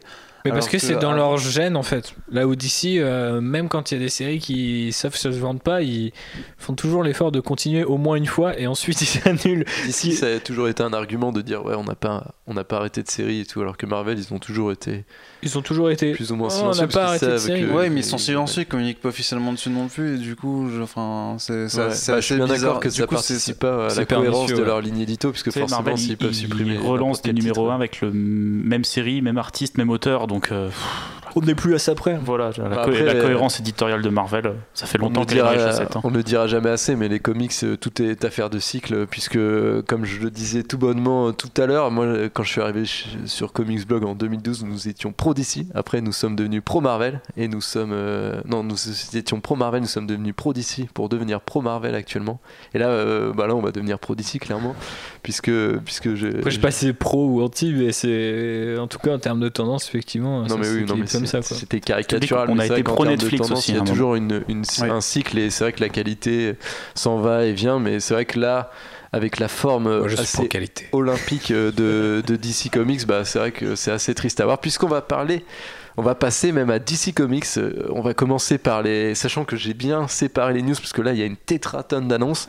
Et je les ai séparées par, par imprint, par, ga- par gamme et tout, un peu, puisqu'il y a plein de choses qui se passent chez DC, mais vraiment beaucoup. Et c'est vrai que là, en, rien qu'en deux, en deux lignes d'annonces, il y a plus de- d'annonces Wow. que limite euh, chez Marvel euh, pour tout l'ensemble de la New York Wow. Comic Con, ce qui est un peu dérangeant. Première annonce euh, un peu enfin on s'en fout un peu, mais je le dis quand même. Le petit bandeau Rebirth sera retiré à la fin de l'année, puisque maintenant que c'est installé, bah, on, on va nous remettre des couvertures jolies. Et ça, ça fait plaisir. Ce qui est un tout petit peu dommage, c'est du fait qu'ils enlèvent tout le bandeau alors qu'ils auraient dû garder juste au moins euh, les intitulés des, des, a- des, des arcs narratifs en fait pour savoir si tu peux prendre par exemple un numéro Ouais. au pif si c'est l'appartient d'un- d'une histoire. Et ça apparemment ils vont l'enlever aussi. Ah merde. Et je sais qu'il y, a- qu'il y a déjà quand même des revendeurs notamment aussi qui ont exprimé une, une certaine crainte par Alors, rapport pro à ça. quoi. tu ouvres la page et c'est marqué dedans. Mec, quand t'es dans un comic shop, euh, c'est quand même la première chose que tu vois la couverture, t'as pas forcément envie de. Et ils sont, ils sont scellés sous plastique, tu peux pas en les- plus, il y a pas, euh, Voilà. c'est pas systématiquement marqué. Ah, maintenant, si, si, si, sur les singles, si, quasiment. Ils le font, ils le font. Si, si, beaucoup. C'est pour ça qu'ils se plaignent que ça disparaisse, quoi. C'est marqué Oh, l'arc. tu, tu, et- tu regardes, Ouais, ouais, tu t'as regarderas par par mercredi euh, machin. au comic shop. Tu T'as toujours une petite, euh, une petite Ok. titraille avec marqué part. Moi, j'ai euh, toujours l'impression que moi c'était sur la couverture, mais pas sur le bandeau. si, si. Ok, chelou. Et ce qui est un peu ironique, j'ai un peu- je pense qu'on va, on va, ça va être sur le, ce- cette partie d'ici va être euh, sur le, non, sur le thème de l'ironie, puisque tout ce que Marvel veut plus ou moins faire, d'ici le fait, mais sans le dire ou sans vraiment en parler, et notamment, euh, notamment en, en termes d'héritage, puisque Action Comics arrivera à son numéro 1000. Et euh, du coup, il y aura plein de trucs de préparer. Arnaud, est-ce que tu peux m'en parler? Est-ce que tu te souviens en détail de ce qui va se passer pour ce numéro spécial? Oui, alors c'est vrai que c'est un anniversaire ô combien emblématique. Alors il y a deux choses. Il y a le Action Comics 1000 euh, en premier lieu qui sera assuré ben, par plusieurs équipes créatives. Il y aura l'histoire principale qui sera toujours écrite par euh, Dan Jurgens et euh, Peter G. Tomasi qui sont les auteurs actuels des titres Action Comics et Superman. Mais ce qui est intéressant, c'est qu'il y aura d'autres histoires qui seront là, dont une écrite par Richard Donner, le réalisateur Ouais. du film Superman de 78. Donc c'est plutôt un, joli cadeau euh, pour célébrer euh, la longévité du titre. Et il y a aussi à côté ils vont sortir une sorte de, best-of en fait Action Comics, un recueil euh, qui comprendra donc les, numéros les plus emblématiques, avec en bonus une histoire qu'ils ont réussi à dénicher dans, leurs archives, qui a, été attribuée à Jerry Siegel et à Joe Shuster, et aussi un poster avec les 1000 couvertures de Action Comics imprimées dessus. Et donc c'est, ils ont compris euh, quand même la notion d'héritage à partager, et euh, je pense que euh, il faudra voir un peu plus le détail des histoires qui seront proposées dans le millième numéro, mais bon, ça va être un carton, c'est sûr. Ouais. Et il y a aussi un, juste une petite histoire pensée de Jeff euh, Jones. pour le, le stagiaire graphiste euh, qui a dû coller les 1000 couvertures dans son calque Photoshop. Mais C'est ima- imagine, tu te trompes, t'invertis une- l'une et l'autre. Oui, ça devait être le, le- ça devait être difficile, mais Bah, tu- bon, tu, euh, sais bien qu'il y a des DC sexuels qui vont le remarquer ça. Ouais, ouais, c'est clair. c'est pour notre bon plaisir. Mais en gros, un, renvoie Action Comics 1000 à l'impression pour corriger le poster. un numéro phare qui sortira euh, Au mois de mars. Au mois de mars exactement. Donc euh, Action Comics 1000. Je pense qu'on en 1000 1000 Un million 1000 Ouais, tu peux être sûr que pour Detective Comics 1000, ce sera encore pire du coup, vu que c'est euh, Ah, c'est Batman. C'est Batman. C'est la Bat-Fête. euh, C'est le titre dont l'éditeur porte les Il y initiales. aura une histoire de Scott Snyder avec Ouais, euh, ouais. Sean Murphy qui en fait Scott refera Snyder, une c'est deuxième histoire. Dernier truc de Batman. Tant qu'on parle de Sean Murphy, euh, il a évidemment Batman White Knight est sorti la semaine dernière. C'était un titre excellent. Arnaud a beaucoup adoré. ah, tu l'as pas lu là Toujours pas lu ouais, voilà. Ouais, Ah bah, je là balance là. les Je- dos. je- Fake DC sexuel. pour, vous dire, euh, c'est que moi je devais lui emmener et j'ai oublié. Donc c'est de ma faute. Et, euh, et du coup, bah, il a déjà annoncé qu'il bossait sur des suites, donc sachant que. Poten- euh, potentiel, non il a potentiel, exactement. Mais ce qu'il a dit en fait, c'est qu'il bossait sur les suites effectives et qu'il était en discussion avec DC Comics là-dessus. Sachant que le premier numéro vient juste de sortir, que bon, bah, Sean Murphy, c'est quand même. euh, quand t'as Sean Murphy dans ton, dans ton écurie, tu le, tu, le, tu le caresses, j'ai envie de dire, dans le sens du poil. Et du coup, bah. En gros, bon, c'est pas officiel puisqu'il y aura, il y a le temps d'avoir plein de choses qui se passent entre le moment où ça s'est annoncé et au moment où, où déjà euh, Batman White Knight se termine. Mais du coup, bah, quand même, je trouve que c'est une annonce assez Surtout que conséquente. pour l'instant, Batman White Knight 1 c'est pas écoulé et tout, parce qu'ils auraient pu faire un méga effet d'annonce autour de ce titre, et au Ouais. final, euh, bon, ils ont dû en prévoir des palettes, hein, mais euh, moi je m'attendais à ce que le lendemain on annonce. euh, Enfin, alors je sais pas si c'est le pitch euh, qui parle pas aux Américains ou quoi, mais. Ah, attendons de voir les chiffres de vente. Non, mais je pense que ça s'est très bien vendu, mais je m'attendais à ce que ce soit Je le pense qu'il numéro. soit euh, sold out et qu'il repart direct en seconde. Ouais, et qu'ils soient contents euh, de, de le faire, euh, de, de l'annoncer le plus vite possible, quoi. Après, bah, Peut-être qu'ils en ont euh, commandé beaucoup, beaucoup, et que Ouais. du coup, il faut aussi que ça s'écoule, quoi. Ouais, ça, c'est le problème. hein. Ouais, je pense que c'est peut-être qu'ils en ont Mais ça sera une des commandé plus grosses plus. Parce que par vente, exemple, les, les- les Legacy euh, 1 qui s'est énormément, en tout cas, a été énormément commandé par, commandé par les revendeurs, du coup, il a pas été sold out, même s'il Hmm. il arrive Ouais. premier en termes de vente, tu vois. Donc, euh, Surtout qu'en plus, euh, Sean Murphy, c'est un des acteurs qui traverse un peu, euh, des, enfin des acteurs de la de l'industrie De comic book qui euh, qui traverse un peu les C'est un peu frontières. un acteur quoi. sur les réseaux sociaux. Oui, c'est un peu un acteur aussi, mais du coup, oui, ça enfin son, son, son style et tout et tout ce qu'il fait traverse vachement les frontières et ça m'étonnerait pas que même dans d'autres pays, tu vois, où des singles se vendent pas forcément, que là il y a une petite euh, petite euh, plus-value de, vente de singles, notamment en France où euh, Sean Murphy est adulé par la scène. On va continuer d'ailleurs avec Sean Murphy, puisque Scott Snyder a dévoilé son prochain All-Star Batman, qui euh, sera son dernier titre Batman avant très longtemps, qui sera Batman The Last Night. Alors, est-ce que... On se rappelle euh, la dernière fois qu'il a dit ça Oui, il dit ça, il dit ça tout le temps, c'est sa petite blague. Mais, Mais du coup, ça Batman- s'appelle pas, fait- ça s'appelle plus All non, Star ça Batman. s'appelle pas Non. All-Star Batman. ça s'appelle The Last Night. The Last Night, on sait pas si c'est chevalier ou si c'est nuit. J'avais mis ça et en fait, il me semble que c'est The Last Night, le dernier Le chevalier. Ils, chevalier, oui. ils ont mis le, ils ont mis le K entre parenthèses. Mais c'est que The Last Night, euh, la dernière nuit, ça aurait quand même eu euh, un titre aussi évocateur pour Scott Snyder, le fait que ce soit sa dernière histoire. Ah, mais là, du coup, il peut plus revenir. Ou alors, c'est The First Ah Day. non, mais il va, il va, il va tuer de toute façon, il va faire mourir Batman, c'est clair. Dans ce. Euh, c'est Ah ouais déjà fait. Ouais, non, mais il va vraiment le tuer. il va refaire, oui, puisque ce sera un. Et on va de- revenir à l'histoire de Detective Comics 27 dans le futur où justement Bruce Wayne n'est plus, mais son esprit enfin persiste quoi, tu vois, mais que le Bruce Wayne original est, euh, est, est mort et que du coup c'est c'est l'héritage et comme ça la boucle est bouclée, il a fait tout ce qu'il voulait vraiment raconter, euh, truc et c'est voilà, c'est all done. Et voilà, Ça, donc vous cool. n'avez pas besoin de le lire, Voilà. puisque Arnaud a déjà tout dominé. Non, mais présente-le nous un Bah, peu par contre. Re- Retenons ce que j'ai Ouais. dit là, puis on en reparle l'année prochaine du coup. euh, Présente-nous un verrez que peu euh, Moi, je serais ce pas Dark Knight pour ceux qui ne savent pas ce que c'est. The Last Night, pardon. Parce qu'il a quand même euh, présenté un. l'histoire d'un Batman qui serait dans le futur C'est ça. et qui voit sur sa boucle de ceinture qui sert le Joker parce qu'il a une tête de Joker à la place du logo Batman. Tout à fait. Donc, Et euh, dans un délire Mad Max. Tout à fait.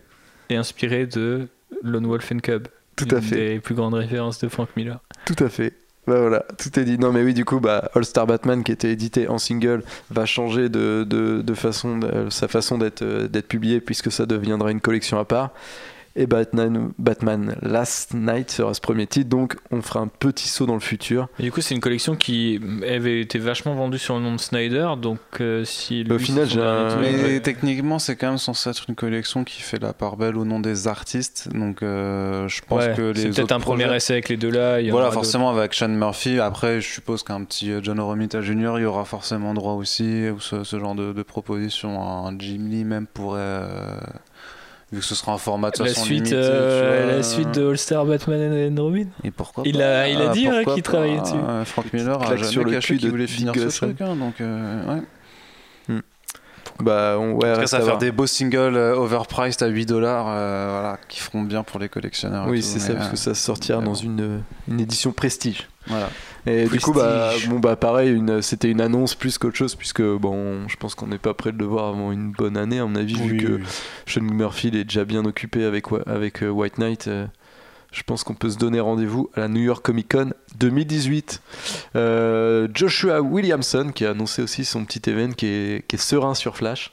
Et du coup, là, il a ouais, annoncé. je sais pas, je sais pas si le terme d'event est un peu galvaudé quand même. Bah, c'est euh, c'est son c'est pour ça qu'il prochain arc, son je sais petit pas, event. quoi. Mais ouais, mais il disait que c'était quand même le big euh, next event de DC. Alors je sais pas si c'était de l'ironie ou quoi au caisse, mais en tout cas c'est ce qu'il a annoncé et du coup ce sera Flash War et, ce, et ça nous présentera une petite compétition. Donc je ne sais pas sous quel terme puisqu'il a, il a parlé un peu de compétition entre Barry Allen et Wally West pour savoir qui est le Donc, meilleur. Donc le Wally West, bien le Wally West euh, réintroduit Oui, dans le les New Wally 52, West le, réintroduit. le jeune afro-américain, le neveu de, de Iris West, et pas euh, Wally West, euh, l'ancien, euh, de, qui est revenu avec. euh, T'es sûr c'est pas l'ancien parce qu'il y a une cover où Bah en fait, tu, mais tu vois, tu vois ouais, l'ancien qui tient les costumes des deux autres, Ah, du coup de Barry et, de, et du jeune Wally, Ok, donc du coup, ouais, ce sera une. qui est devenu Ce sera sur quelques numéros, ça commencera en début d'année prochaine, en janvier, dans le l'annual de Flash. Et, euh, euh, il a été assez bref, donc en fait, on sait pas vraiment quelle forme ça va prendre. Qu'est-ce que, est-ce que ce sera important ou pas? Lui, il a dit que c'était le big, euh, pro- big event. De... Oui, bah ce sera le, le- le petit l'arc, euh, l'arc un petit peu événementiel effectivement pour, pour Flash. Après, Joshua Williamson. Je- Non, mais c'est ça le truc, c'est que Joshua Williamson, sur les titres euh, mainstream de DC, il a pas fait preuve de, de grandes, de grandes envolées, quoi. Ça, ça reste relativement. Ouais, c'est efficace, mais sans Sympathique. plus, quoi. Ouais, même l'efficace, on peut, on peut relativiser ce propos, tu vois. Sur Flash? Ouais, sur Ah Flash. ouais, ouais. moi je trouve ça. Ouais, c'est efficace, mais ça, ça, ça dépendait des arcs, quoi. Franchement, euh, c'est pas, c'est pas ouf, quoi. Donc bon, une annonce quand même assez cool, mais, euh, mais on verra ce que ça donne. Et la meilleure annonce, euh, à mes yeux, de, de, un peu plus générale, c'est le retour de... Enfin, c'est Jeff Lemire qui prend une nouvelle série chez DC Comics avec Keith Giffen. Et ça, c'est très stylé. Et c'est Inferior 5. Je te laisse expliquer le concept, Arnaud, mais Bah, moi je suis saucé. Bah, c'est le concept, c'est juste qu'en fait, c'est une équipe parodique euh, qui nous vient des années 60, donc une, vraiment un, truc qu'ils sont allés chercher aussi au fin fond de, leurs archives, peut-être en recherchant les histoires de Superman de, de Schuster et, euh, et Sigel, et qui va en fait être remis au goût du jour, mais c'est pas, c'est pas euh, un revamp complet, parce que c'est le délire, c'est pas de ramener les Inferior 5 dans le contexte actuel, dans la continuité actuelle de Rebirth, mais en fait de, se faire un gros rétro, trip, puisqu'on retrouvera donc cette équipe créée dans les années 60, mais dans la continuité de DC des années 80. Et il faudra juste vérifier, je crois que c'est late, euh, late 80s, donc je pense que ça se passera dans, juste en, post-Crisis on Infinite Earths, du coup, quand même, pour avoir un, un univers cohérent. Et ouais, c'est- assez, euh, assez enthousiasmant parce que du coup, ben, c'est original, quoi, en fait. De... C'est là où tu vois un peu. Je parlais d'ironie ou de cynisme, puisque en fait, euh, DC annonce ce genre de série qui va directement puiser dans son héritage, qui prend un dessinateur historique avec un scénariste nouvelle génération, donc en fait qui fait un peu le, cross que Marvel, tu vois, nous a promis avec Legacy, puisque c'est un peu genre un grand genre de, de plusieurs générations d'artistes et tout, et t'en fais une série euh, complètement originale et qui un peu même se permet d'être complètement décalqué de la, enfin complètement décollé, tu vois, de la, de la continuité de du présent d'ici et je trouve ça trop. C'est un peu un délire dans, mortel, la même- quoi. dans, dans- dans le même genre que que quand ils ont relancé par exemple Press, tu vois, qui était un Ouais. vieux truc des années 70 qu'ils ont remis au goût du jour. Et là, je pense que euh, il- il- ça va se moquer peut-être un peu de la vague euh, des rétro nostalgiques là, des années 80. Je pense que ça permettra de, de taper dedans. Ce qui est vachement bien, c'est que l'émir va aussi dessiner les backups de ce titre qui est sur un personnage aussi, Ah des- oui, un vieux personnage qui s'appelle Peacemaker. Et qui est super heureux parce que c'est un mec, c'est un mec qui est pacifiste mais qui veut tellement que tout le monde fasse la paix qu'il est prêt à buter des mecs pour ça quoi. Donc c'est, tu sens bien le, le- le truc bien, bien débile quoi. Ouais, franchement, euh, ce Je titre m'a saucé. En plus, il a été annoncé vers la fin de, de la New York Comic Con. Et c'est vrai que, tu vois, quand tu vois ce titre-là, pour moi, c'est c'est pile poil ce que Marvel a pas réussi à faire. Et, et ça les fait passer limite pour des cons, quoi. Parce que je trouve ça ouais, assez incroyable de, de proposer ce genre de titres qui sont. Enfin, Mais surtout qu'il y a DC Legacy, limite, tu ouais, vois. enfin. mais bon, enfin, moi d'ici Oldies, tu vois, mais, Ouais. euh, mais c'est même un truc qui a juste rien à voir avec Bah rien ouais. en fait, tu vois, il n'y a pas de film à côté, il n'y a pas de série, il y a quoi que ce soit, c'est juste une envie de. Du coup, que tu as envie de dire qui est motivé. Bon, bah ok, t'as l'émir, t'as le nom de l'émir qui va ramener des. L'émir et Giffen, ils vont ramener sûrement Ouais, des. Giffen, c'est quand même classe, quoi. Ouais, ouais, Euh, mais euh, juste qu'il n'y a pas d'argument autre que le, le pur esprit euh, de on veut faire du comics, tu vois, et on essaie de trouver des nouvelles idées, de faire des nouvelles choses, et je pense que ça se voit aussi dans les autres trucs que tu vas annoncer après, tu vois. Ouais, bah du coup là on va continuer, enfin on va passer sur Metal, donc on va rester un petit peu sur Scott Snyder puisqu'il y avait encore des annonces Metal, notamment un nouveau one shot qui est Ouais. Dark Knight euh, Rising The Wild Hunt. Ouais. Est-ce que tu peux me parler de ceci? Ouais, en fait, ce qui se passe juste, c'est que euh, Greg Capullo, il est pas, il est pas, il est pas certain de, de pouvoir finir son numéro 6 à temps en février. Du coup, truc classique à l'époque. ah, non, bah oui, mais à l'époque sur le run de Batman, euh, bah, il, faisait, arc. il faisait des numéros filés entre chaque arc. Bah là, pareil, en fait, il va se faire euh, un mois de repos. Cela dit, c'était parmi les meilleurs numéros. Oh, ça dépend, ceux de Andy Kubert, là, Batman 19 ans, c'était pas génial, mais euh, je, je veux bien te croire quand même. Mais ne- arrête de m'interrompre. D'accord. Et du coup, c'est un one shot qui s'appelle euh, lila, lila. qui s'appelle Dark Knight Rising, The Wild Hunt. Ouais. Et en gros, le pitch, le pitch, je l'aime bien quand même pour le principe, parce qu'il y a Detective Chimp et Cyborg qui sont pourchassés par les, euh, les sept euh, Dark Knights, donc les versions euh, Twisted de, de, de Batman, à travers le multiverse ou le Dark Multiverse. Voilà, je pense que ça va être relativement osef quand même sur le. Mais il y a des Detective Ouais. Chimp, euh, il y a Scott Snyder qui, qui a remarqué que Detective, Detective Chimp, par contre, c'est un personnage cool et qui essaie de l'utiliser à sa sauce. Le problème, c'est que euh, bah, c'était plutôt cool dans Infinite Crisis euh, de, le- de le voir, mais là, dans, dans Metal, je sais pas quelle pertinence on va pouvoir accorder à ce personnage.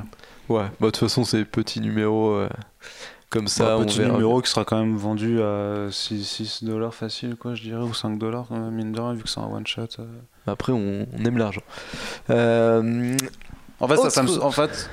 Je trouve quand même que cette annonce est relou dans le sens que ça, ça contredit encore une fois de plus la portée de Enfin, ça vient alourdir une fois de plus la portée de Metal qui, comme dit, est passé d'un event autocontenu avec un truc où il y a. euh, T'as, t'as 9 numéros sous forme de, de tie-in dans les autres séries, t'as 7 one-shots en plus, t'as les deux one-shots supplémentaires Batman et Hawkman, et, et genre ça suffit toujours pas. Non, on va te mettre en plus un truc genre, avec les 7 Et les sept relativise. chevaliers noirs qui Relativise des- Arnaud, on a fait les annonces Marvel juste avant. Bah ouais, mais bah non, mais justement parce qu'après on va dire ah vous êtes pro Disney. Non non, ça- ce, ce one shot non, par mais- contre il est vraiment lourdin quoi. Oui, tu non, vois. mais c'est lourdin, mort.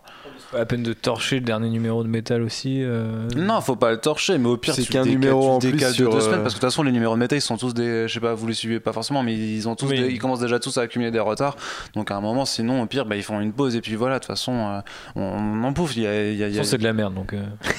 euh, C'est pas, que c'est de la merde, mais c'est- il y, a- il y a certains causes, c'est un peu lourdin. Mais genre, comme dit, t'as 7 one-shots sur les Dark Knights qui sont Ouais, pas ouais. forcément finaux.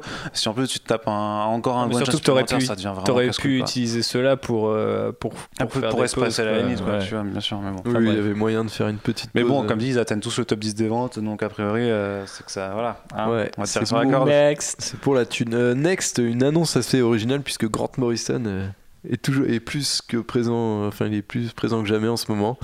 Entre Arkham Asylum 2, entre euh, Wonder Woman Earth One 2 et là en fait il, va prendre part à Metal normalement, visiblement puisqu'il écrira un, il va coécrire il va un, coécrire, ouais. un titre dont on ne sait rien. En même temps, ça, ça emprunte tellement à Morrison que. Bah oui, non mais c'est assez cool. Bon, bah, c'est final. ça, c'est marrant. C'est marrant parce que mon Final Crisis, là, tu es en train de pomper dessus en fait. Tu... Oui, bon, bah alors je vais écrire quelque chose peut-être, histoire que tu, que tu Ouais, niques je pas pense- complètement mon, mon intrigue, tu vois. Bah oui, c'est vrai que fi- enfin, il va tellement chercher qu'on peut voir un peu dans Metal, tu vois, une, une suite spirituelle aux travaux de Grant Morrison. Et du coup, je trouve ça assez cool que Grant Morrison vienne. On va voir ce qu'il va faire. Peut-être il, Il va, nous faire, un une map numéro, euh, du Dark Multiverse. rien biter. Il va faire Et au Dark final, Multiversity. Il va faire son truc dans Metal et ça va devenir autre chose. Et Snyder il va faire. Ah merde, ah merde, moi Ah, j'en avais merde. pas. Parce que moi c'était juste une conspiration secrète en fait. En fait, voilà. En fait, tout ça, c'est la faute des hiboux. tu m'emmerdes avec tes piafs.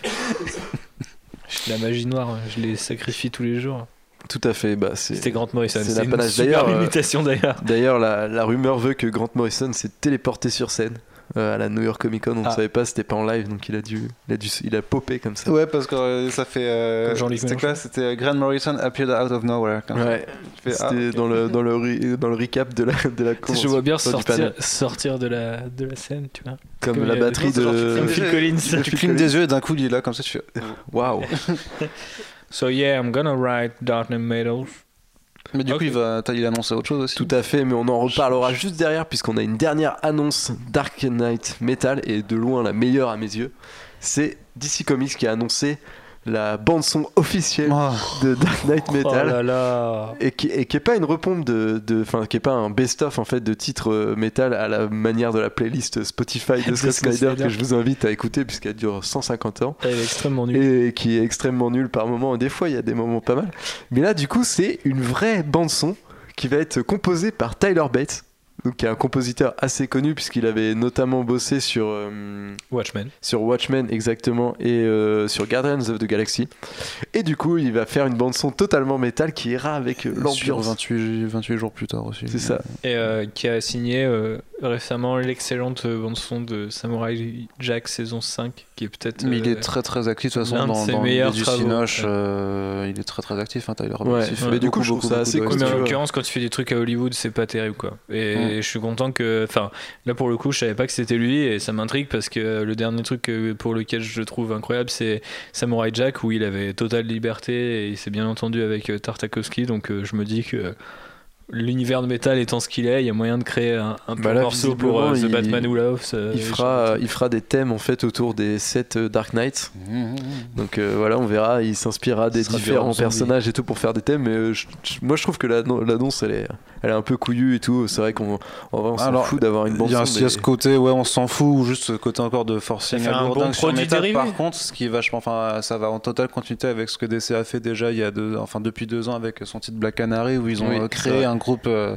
de rock Black Canary pour coller au fait que Black Canary était chanteuse d'un Par groupe de contre, ils ont toujours Et pas du fait. coup là, ça, ça, ça va dans, ce- dans ce même esprit en fait, où du coup, tu fais du, du comme si en fait ça se passait vraiment, tu vois. c'est, euh, Par contre, ils ont toujours pas fait ce qu'ils auraient dû faire. C'est- C'est les couvertures inspirées des albums de métal. Ouais, Ça, c'est vraiment peu- le truc que Marvel fait. Et Bah avec c'est les hyper trucs hip-hop là du coup. Ouais, euh, mais ils ont Marvel fait d'autres, ils en ont fait d'autres. hein. Il n'y a pas que le hip-hop, il y en a d'autres, je crois. Oui, je, je, je, je il y en a plusieurs euh, séquences de hip-hop. Mais du coup, euh, tu te dis, euh, franchement, avec l'univers d'ici. Ouais, et... après moi je trouve que ça fait déjà déjà de la première couverture de Metal où les persos de la Justice League qui font la main avec les, les cornes comme ça, je trouve ça quand même un peu beauf, tu vois. Donc ça, c'est parce que t'es un métalleux, tu veux pas qu'on touche à ta culture, c'est bon. non, c'est juste que je trouve ça Mais c'est vrai que oui, un peu ridicule quoi. On aurait pu faire des trucs, mais après, je sais pas, euh, comme l'event a toujours, enfin, l'inspiration de base de, de Snyder et Capullo, ça a toujours été la musique et tout, je trouve ça un peu cool. J'ai quand même hâte d'écouter ça, même si, ouais, c'est un peu.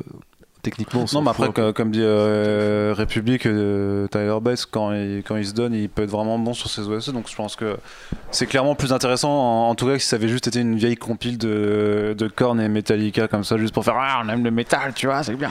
Et Comme ça, après, on pourra, on pourra lire The Red Death et tout avec la Ouais, bande c'est son ça. qui va avec, ce sera Exactement. mortel. Euh, du coup, nous allons passer au chapitre suivant. Celui, on va retourner sur Grant Morrison puisque on va parler de New Age of DC Heroes. Et là, tout de suite, vous me faites ah quoi Qu'est-ce qui se passe? Qu'est-ce que c'est? Quelle est cette appellation? Et en fait, Ah, quoi Qu'est-ce qui se passe? Qu'est-ce que Quelle est c'est cette Quelle est cette appellation? appellation? Merci. Et du coup, en fait, euh, on avait eu connaissance de la ligne Dark Matter euh, qui était euh, ce qu'allait un peu sortir euh, les enfants de métal.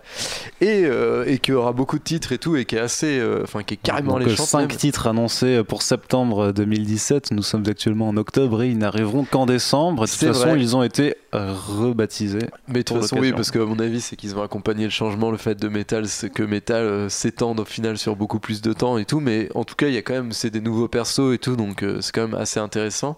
Et du coup, ça s'appelait Dark Matter et ils ont décidé de l'appeler New Age of DC Heroes, ce que je trouve encore une fois assez ironique. euh, face à Marvel Et Legacy. du coup, est-ce que les retailers vont en vouloir de ces séries-là, vu que c'est des nouveaux personnages?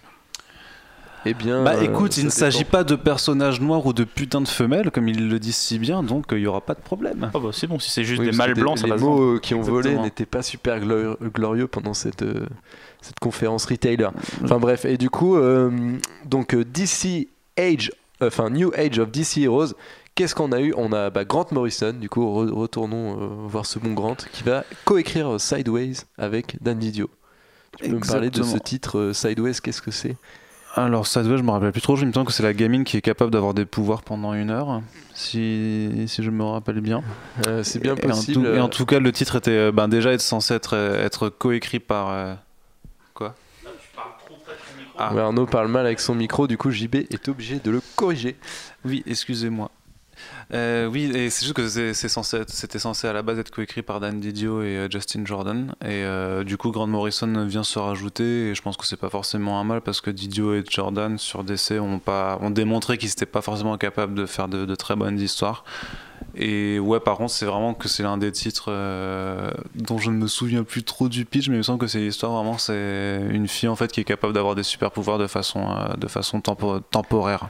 Ok, il y a un délire de temporalité euh, dans, les, dans les titres euh, New Age of DC Heroes, parce que j'allais dire Dark Matter, mais ça ne marche plus. Euh, sinon, on a quand même. euh, J'interviens, je reviens. Bah justement, mais je pense que le New Age of DC Heroes en termes de marketing, c'est aussi Ouais. plus intéressant que Dark Matter, euh, du coup.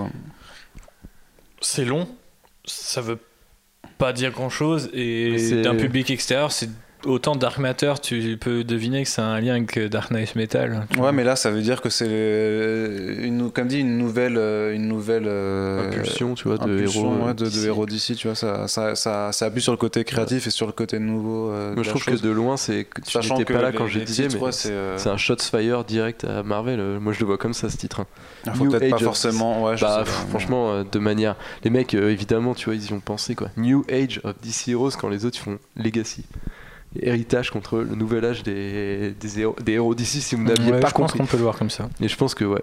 Donc, euh, il y a quand même deux nouveaux titres qui ont été annoncés, puisque c'est plus sur cela que je voulais revenir. Est-ce que tu t'en souviens, euh, mon cher Arnaud, de ces titres sombres, de ces titres horrifiques, des titres qui vont te faire euh, sûrement Oui, alors, euh, plaisir Sideways, c'est bien effectivement une ado hein, qui est capable de se téléporter. Oui, voilà. Tout à fait, ouais. Voilà.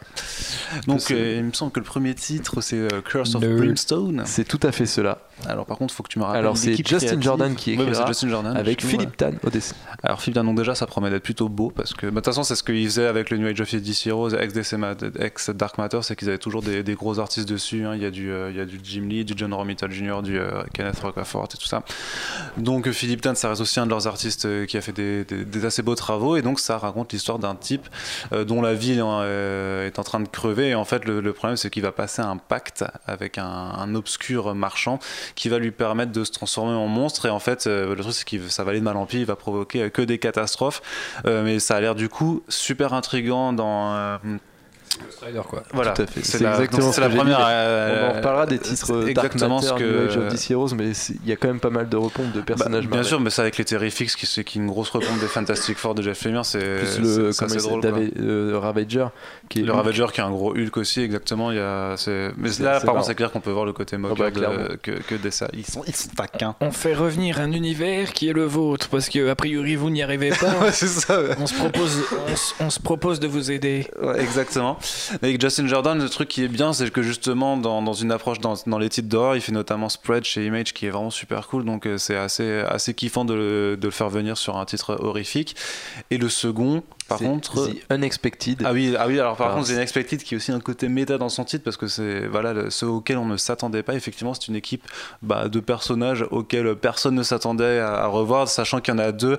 Euh, en fait, c'est des euh, des persos qui euh, viennent de Quality Comics, donc euh, qui était un éditeur de comics qui avait été racheté par DC dans le Golden Age, en fait, qui étaient les, les membres des Freedom Fighters, donc euh, qui, combat- qui combattent euh, les forces nazies sur Earth X, qui est la, la terre parallèle où euh, les nazis ont gagné la guerre. Et du coup, il y a deux de ces, deux, deux de ces, deux de ces membres euh, qui seront dans cette équipe avec d'autres personnages qui sont euh, plutôt, euh, plutôt nouveaux. Ah ouais, je suis, je suis désolé. je suis dés- je me- Mais tout ça revient grâce à, à Metal, du coup. Bah du coup c'est a priori oui parce qu'il y a un des personnages en fait qui, qu'il euh, qui peu non non parce qu'il y, a un- y a des personnages de l'équipe ça a été précisé qui sera euh, pas central à Dark Knight Metal mais disons qu'il apparaîtra dedans parce qu'il aura été torturé et on lui aura fait des expérimentations Firebrand, voilà Firebrand des Fire, euh, de Freedom Fighters. voilà Il y aura Neon the Unknown qui est l'autre membre du coup. Ouais. Et après il y aura Ascendante qui est un mec qui vient d'une planète d'orques. Et ouais c'est le président je crois le président d'une planète d'or un, un truc comme ça il y Et aura il y a Judge il y a Viking, Judge. Viking Judge et Viking Judge c'est assez ri- rigolo parce que le personnage je crois qui est nouveau mais en fait descend d'une lignée de personnages qui s'appellent aussi euh, Viking euh, quelque chose et qui eux par contre ont existé aussi il y a, il y a- franchement il y a des C'est ça, bah, décennies hein. ce sera la, la descendante de Viking Prince. Voilà de Viking Du coup, Prince, il s'amuse avec la, la, la vieille, la très très vieille continuité Ouais. d'essai. quoi. Ouais, puis ils reprennent ouais, des personnages, comme dit, les Quality Comics, ouais, c'est le Golden Age, c'est des personnages qui sont apparus, apparus dans les années 40 et euh, qui, qui remettent euh, dedans, quoi. Et, euh, Et c'est pour ça, encore une fois, je vais. Je pensais pas que ça ouvrirait les portes euh, dans ce côté-là. non, et C'est puis, le- typiquement ce que Marvel et Legacy puis en plus, là, ils, ils y vont sur, même sur une politique tarifaire où ils restent à 2,99 dollars, du coup, pour, parce qu'ils savent que du coup, s'ils les proposent à 3, à 4 dollars ou 5, euh, Du ça coup, l'équipe marcherait pas, créative quoi. De The Unexpected, Il y a Euh, donc Steve Orlando, au scénario. Et il y encore avait, avait pas encore de dessinateur, sachant que Mhm. Steve Orlando, il est plus ou moins efficace. hein. Il, fait des, il a fait des bonnes, des bonnes choses. Sur, bah, sur Midnighter, il était assez excellent. Euh, il a coécrit aussi le Batman The Shadow, euh, premier euh, volume, qui est très très bon. Par contre, sur Justice League of America ou Supergirl, c'est un peu plus euh, vacillant. Ça dépend, ça dépend quoi. Donc, c'est pas lui aussi le crossover Justice League versus Suicide Squad? Oui, si, non, non, c'était Joshua Williamson, ça, justement, qui, qui est sur The Flash. Donc, non. T'es sûr? Ce serait bizarre. Bah, non, je suis quasiment certain, oui. Parce qu'il me semblait qu'il écrivait le crossover parce que ça, ça menait, enfin peu importe, mais ça menait à l'apparition de Justice League euh, Écoute, bah, écoute, je laisse Alex Coq euh, poursuivre le fil de cette discussion Ouais. pendant que je vais faire une petite recherche Vas-y, internet, fais- euh, ouais, mais que au manquement de ma mémoire. C'est encore toi qui va intervenir puisqu'on va parler de Tom Strong et qui sera de retour dans les Terrifics puisque tant qu'on est dans cette vague de retour de, de personnages un peu obscurs de l'univers d'ici, et ben euh, Jeff Lemire dont on a déjà parlé puisqu'il signera le Inferior 5, il sera aussi en tête, euh, enfin il sera aussi scénariste de la série The Terrifics qui est le genre de, c'est Fantastic l'équivalent Four, Fantastic ouais. Four de New Age of DC Heroes. Et du coup, il y aura le personnage de Tom Strong qui sera de retour. Peux-tu m'en parler, Arnaud, de ce personnage pendant que tu fais ta recherche en parallèle Je te vois en Ouais, PLS. tu vois que le mec, je suis complètement, je suis Ouais, c'est pour ça que je me, euh, je me permets de te demander maintenant, comme ça, au moment où tu es le moins bien. Alors Tom Strong, littéralement en français euh, Tom Fort. Donc le mec est sinon, super je- fort. Il a la force de Wolverine, l'intelligence de. c'est n'importe Voilà. quoi. Non, faut savoir que Tom Strong, en plus, qui est assez marrant, c'est qu'en termes de design, il ressemble à, il ressemble à Ouais. Reed Richards. Ah. Et du coup, Ah, c'est ce lui qui a les rajoute- blanches. Ouais, c'est exactement ça.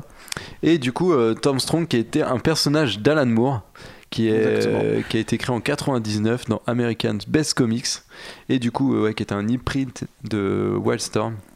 Et pour, euh, pour sa petite particularité, qu'est-ce que. Ouais, ouais, s'il sera avec toute sa famille, parce que lui, il a un délire de famille, donc. Bah, de toute façon, Terry, Terrifix, euh, voilà, déjà la composition des Terrifix rappelle à mort celle des, des Fantastic Four, Ouais. et du coup, là, t'as vraiment aussi cet esprit Parce familial que du coup, il euh, ramènera que, Jeff femme Lemire et ses enfants, quoi. Et Ouais, du coup, euh, le troll est tellement évident maintenant que. Sachant que Jeff Lemire faisait déjà Animal Man dans New 52 qui était Ouais. un titre familial aussi. Enfin, au sens où il y a une famille euh, au centre de Exactement. Et du coup, juste pour Justice League vs Squad, c'est bien Joshua Williamson, et donc, je t'emmerde. Voilà. Allez Et voilà. Et du coup, quelle est la particularité de ce Tom Strong à part peut-être Dan Strong Eh bien, figure-toi que je ne connais pas beaucoup le personnage, en fait, c'est mes. Donc, On je aurait saurais. menti. Bah. Ok, bah du coup, non, mais qui est un personnage quand même qui est. Enfin. qui avait pas en tout cas il avait archétype pas il avait très pas été réutilisé depuis 2008 il y avait une dernière série une dernière mini-série Tom Strong and the Planet of Peril ou c'était 2011 je sais plus enfin c'était euh, c'était il y a quand même euh, pas mal pas mal de temps donc euh, clairement c'est là aussi on ressort non mais t'as vraiment euh, DC qui se rendent compte aussi de l'énorme bac à sable en fait euh, euh, qu'ils ont avec tout un tas de personnages qu'ils peuvent réutiliser et du coup là ils vont vraiment piocher euh, dans tout, dans tout ce qui est disponible en fait et pas seulement justement dans le DC euh, pur et dur mais également dans tous les imprints qu'ils ont rachetés au fur et à mesure et qui, Ouais. qui, sont, qui sont leur propriété maintenant. En parlant d'imprint. Oui. Non, je voulais faire une transition si on allait parler de Vertigo, mais je ne sais pas euh, quand Ah, est-ce qu'on va Vertigo, en ça va parler. Bah, écoute, on on va y en- venir aussi, je On va- pense. on va en parler, on va parler aussi de personnages. Mais tu vois, comme c'est dense, au final, comme c'est super dense par rapport à, à ce je- enfin, moi, j'ai pas envie de taper sur Marvel parce qu'on va tout de suite me Je taxer que de, c'est de- deux fois plus dense, trois fois plus de dense. parties, mais tu vois quand même où- où- jusqu'où ils vont chercher leur truc Bah après, Marvel, comparé à là aussi, cette densité. aux C'est juste annonces que de Marvel. ils ont annoncé vois. un truc qui s'appelle Legacy et qu'ils ont pas fait un effort éditorial derrière pour l'accompagner. en vrai. l'univers Bah, est leur dense, seul mais effort, c'est Voyager qui est censé être un personnage qui vient des. Non mais des tu temps peux aller de choper, Mario, mais, euh, franchement, tu peux aller chercher des personnages et tu vois ce genre de délire, tu vois, de refaire revenir des héros et tout. Pour moi, c'est ça que ça promettait Legacy, donc euh, je trouve ça un peu. Tu t'es un peu trop saucé sur cette euh, arnaque euh, totale. Je Bah, je me suis pas trop saucé, c'est juste qu'on me dit, on, ça va être un retour aux personnages historiques, aux histoires Ah ouais. historiques. Bah, c'est ce que je comprends, quoi. C'est Mais que on tu peut vas, te- on tu peut vas te- piocher dans On peut l'histoire. te le dire, puis on peut te le crier en t'envoyant des petits chocolats dans sa direction. Je pense que là, Ah non, mais de toute ils façon, ont moi, je pas- c'est un retour. je ne suis pas. Ouais, Venez peut-être. c'est un retour à la numérotation originale, tu vois. Si c'était arrêté là, ok, bah là j'aurais compris. Et effectivement, c'est ce qu'ils ont livré. Mais bref, euh, moi je suis. C'est juste que je trouve ça vachement ironique que l'année où Marvel annonce presque rien. DC annonce que Marvel aurait dû annoncer, tu vois, en tant que Legacy. En plus de tous ça les te- trucs Ça te fait un deuxième édito pour que DC, exactement. Bah, j'ai déjà- je l'ai déjà pensé ensuite. Allez. Puisque on va parler en plus de tous les, nouveautés et notamment Doomsday Clock qui s'est vraiment euh, qui s'est montré euh, à fond cette année puisque euh, Jeff Jones aussi qui est, qui est maintenant devenu super musclé il a beaucoup de responsabilités chez DC puisque en, en plus de de- d'être un peu l'œil sur l'édito et tout il est il s'occupe de de tout ce qui est les films tout ce qui est adaptation et tout et du coup euh, comme c'est une rockstar de DC bah, il avait le droit à une conférence en live enfin un panel en live qui est assez incroyable puisque sachant que bon pour, pour vous dire un petit peu comment ça se passe euh, les coulisses de ce genre de Coulisses. convention bah, contrairement aux conventions euh, qui sont un peu plus mainstream comme le 3 ce genre de truc il n'y a aucun live du tout donc en fait on, on suit des retranscriptions textuelles de mecs qui sont dans les salles et qui t'expliquent ce qui se passe. Donc ce qui est super chiant bah, quand tu passes ta soirée euh, à ton bureau tu vois c'est pas funky même si bah, c'est intéressant on aime bien et tout. Enfin moi je kiffe faire ça. Mais c'est vrai que quand il y a un, un panel live c'est quand même mieux d'avoir les mots directs du mec et de, de tu te sens quand même un peu plus impliqué. Et Il du faut coup bah, dire qu'avec on- l'équipement euh, home cinéma euh, qu'on a à la rédac, c'était quand même assez, assez délire quoi. C'était une blague J'ai pas trop compris, on en mais- avait on n'a pas de matos donc euh, je- bien joué Arnaud enfin bref non mais du coup pour tout ça Non. pour dire qu'on était tous les deux avec Arnaud et que c'était quand même- drôle. C'était quand même super agréable de suivre une, une retransmission live d'une conférence et tout, euh, sachant que bah, on aimerait bien aussi être dans les salles. On est très frustré d'être à Nantes quand tout le monde est à New York. Et du coup, bah, c'est vrai que c'est c'est assez cool. Et, du coup, bah, cette, euh, je sais pas trop comment est-ce qu'on peut l'aborder un peu ce Doomsday Clock, parce que quelques jours avant, en fait, ils ont commencé à, à dire oui, Doomsday Clock, ce sera la suite de Watchmen. Donc en fait, c'est, Oui. faut le voir en, comme ça. en en soi, ils mentent pas, puisque justement dans pas les, tout, dans pages qu'ils présentent, ben, ça se passe clairement sur la terre de Watchmen. Quoi. Donc on sait pas dans quelle mesure ils vont la connecter au reste de l'univers d'ici, mais pour l'instant on est vraiment dans la continuité. euh, de, on est, on se passe, ça se passe six ans après la fin de Watchmen C'est de, de c'est l'histoire.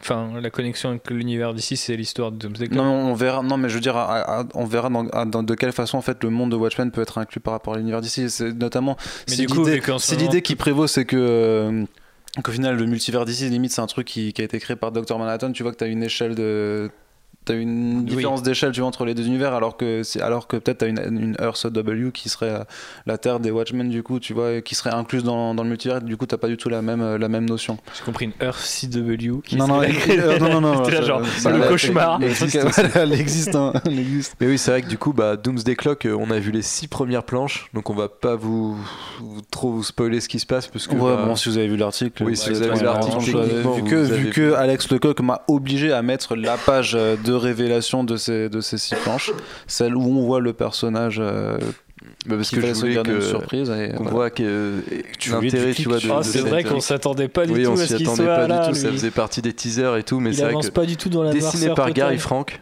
Et euh, ce qui m'a moi surpris en tout cas, c'est que c'est vachement bavard.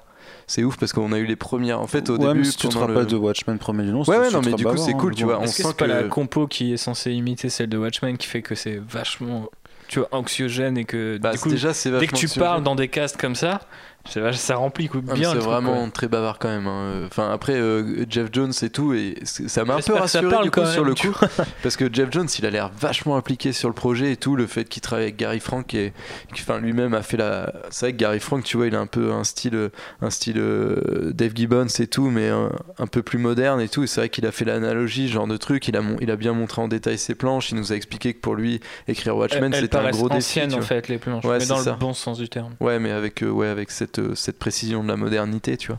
Et du coup, euh, enfin, franchement, moi, je sais que, bah, évidemment, bah, Watchmen, c'est un classique pour tout le monde et que ça va être difficile de le voir réécrit et tout, mais dans le sens où déjà, je l'avais un peu abordé comme un truc euh, un peu différent et tout, bah, je t'avoue que pour, pour le moment, je suis plus ou moins, je suis plus ou moins pas confiant, mais assez saucé, tu vois, par ce qu'il nous a montré, ce qu'il nous a promis et tout, dans le sens où il, Lui, c'est un projet qui, qui va tenir sur une année, donc ça commencera à être euh, publié le mois prochain et ça se terminera donc l'année prochaine en novembre.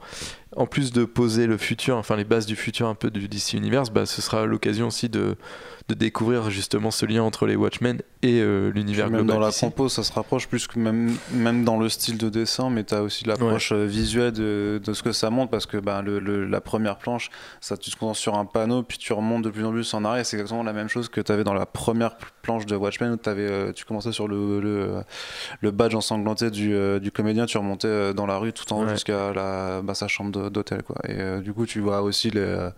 La référence visuelle en fait et quasi cinématographique du truc qui, qui montre qu'ils veulent aller pas euh, son dans, les pas, quoi. Ouais, son appartement, sa chambre d'hôtel, je sais plus, mais bon, bref. Mais oui, du coup, c'est vrai que c'est assez. euh, Je sais pas, pour un fan de DC. Mais ouais, non, pour le moment, puis même en termes d'écriture, tu vois que, bon, il- quand tu lis la preview euh, lettrée, tu vois que Jeff Jones s'est appliqué, je vais pas dire qu'il va reprendre le style d'Alan Moore, puisque c'est impossible d'écrire ou d'être dans la tête d'Alan Moore et de, de véhiculer des idées qu'il voudrait, mais il y a quand même cette petite forme de cynisme et tout, euh, piquant, que je trouve derrière. Après, reste à voir, bah, du coup, c'est- piquant. Ouais, franchement, c'est le petit cynisme piquant. Tu sais, c'est le cynisme en deux trois mots, mais très efficace, celui que tu comprends tout de suite. Et du coup, euh, c'est vrai que moi j'ai hâte de voir ce qu'il a à dire, sachant qu'en fait, il faudra aussi se mettre dans un référentiel qui sera totalement différent, puisque bah, Jeff Jones il est américain, il a plein de bif, donc euh, ce sera un peu différent de tout ce que voulait critiquer à l'époque Alan Moore euh, par rapport à l'Angleterre et Margaret. Voilà, donc du coup, quand même assez, assez, euh, assez cool. Et on n'a pas fini avec les Non, annonces d'ici, puisque bah, là tout, on ouais. était genre limite euh, On à, est... à la couche. Non, en vrai, on parlait tout Là, à l'heure c'était des des- amuse-bouches là qu'on faisait. euh. Ouais, ouais. C'était, on parlait tout à l'heure des, de- des, des différents éditeurs ou des imprints qu'ils ont rachetés à travers le temps. Et du coup, DC a notamment fait l'acquisition de Milestone et a annoncé l'intégralité de son relaunch Milestone euh, Earth M. Du coup, c'est la, c'est la, Mm. c'est la terre des héros Milestone avec euh, plusieurs titres. Donc euh, tu les tu les as pas en tête non? Du coup je vais vous le faire directement. Oui clairement c'était un peu compliqué. Du coup la première ongoing ce sera Milestone tout simplement qui mettra en scène Icon et Rocket et qui sera écrite par Reginald Hudlin et Dennis Cowan qui était un des cré- co-créateurs de, de Milestone avec des dessins de Ken Lashley. Ensuite, on aura Static Shock, bah, évidemment, qui sera forcément de retour, toujours écrit par euh, Hudlin. Enfin, ce qui est assez marrant, c'est que c'est l'histoire d'Hudlin et de Cowan, et en fait, il y a sur des titres où il y avait la mention scénariste ou euh, histoire. En fait, je sais pas s'ils seront scénaristes au final ou s'ils vont juste écrire la le pitch. Pardon, je suis aussi malade, donc euh, autant pour moi. Et ce sera dessiné par Kyle, Kyle Baker. Ensuite, il y aura le titre Amber, qui est un tout nouveau personnage, qui est- et là, ce sera Greg Pak qui sera dessus. Greg Pak qui atterrit ici. Et euh, il n'y a pas eu de détails en fait sur ce personnage. On ne sait pas vraiment euh, qui, qui est-il, quelle sera son aventure, je ne sais guère.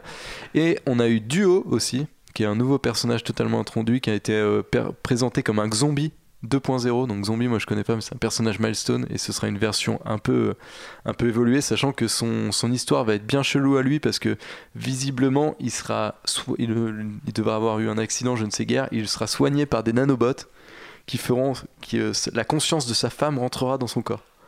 Donc il, il aura une double personnalité, il y aura sa femme et lui-même à l'intérieur de lui.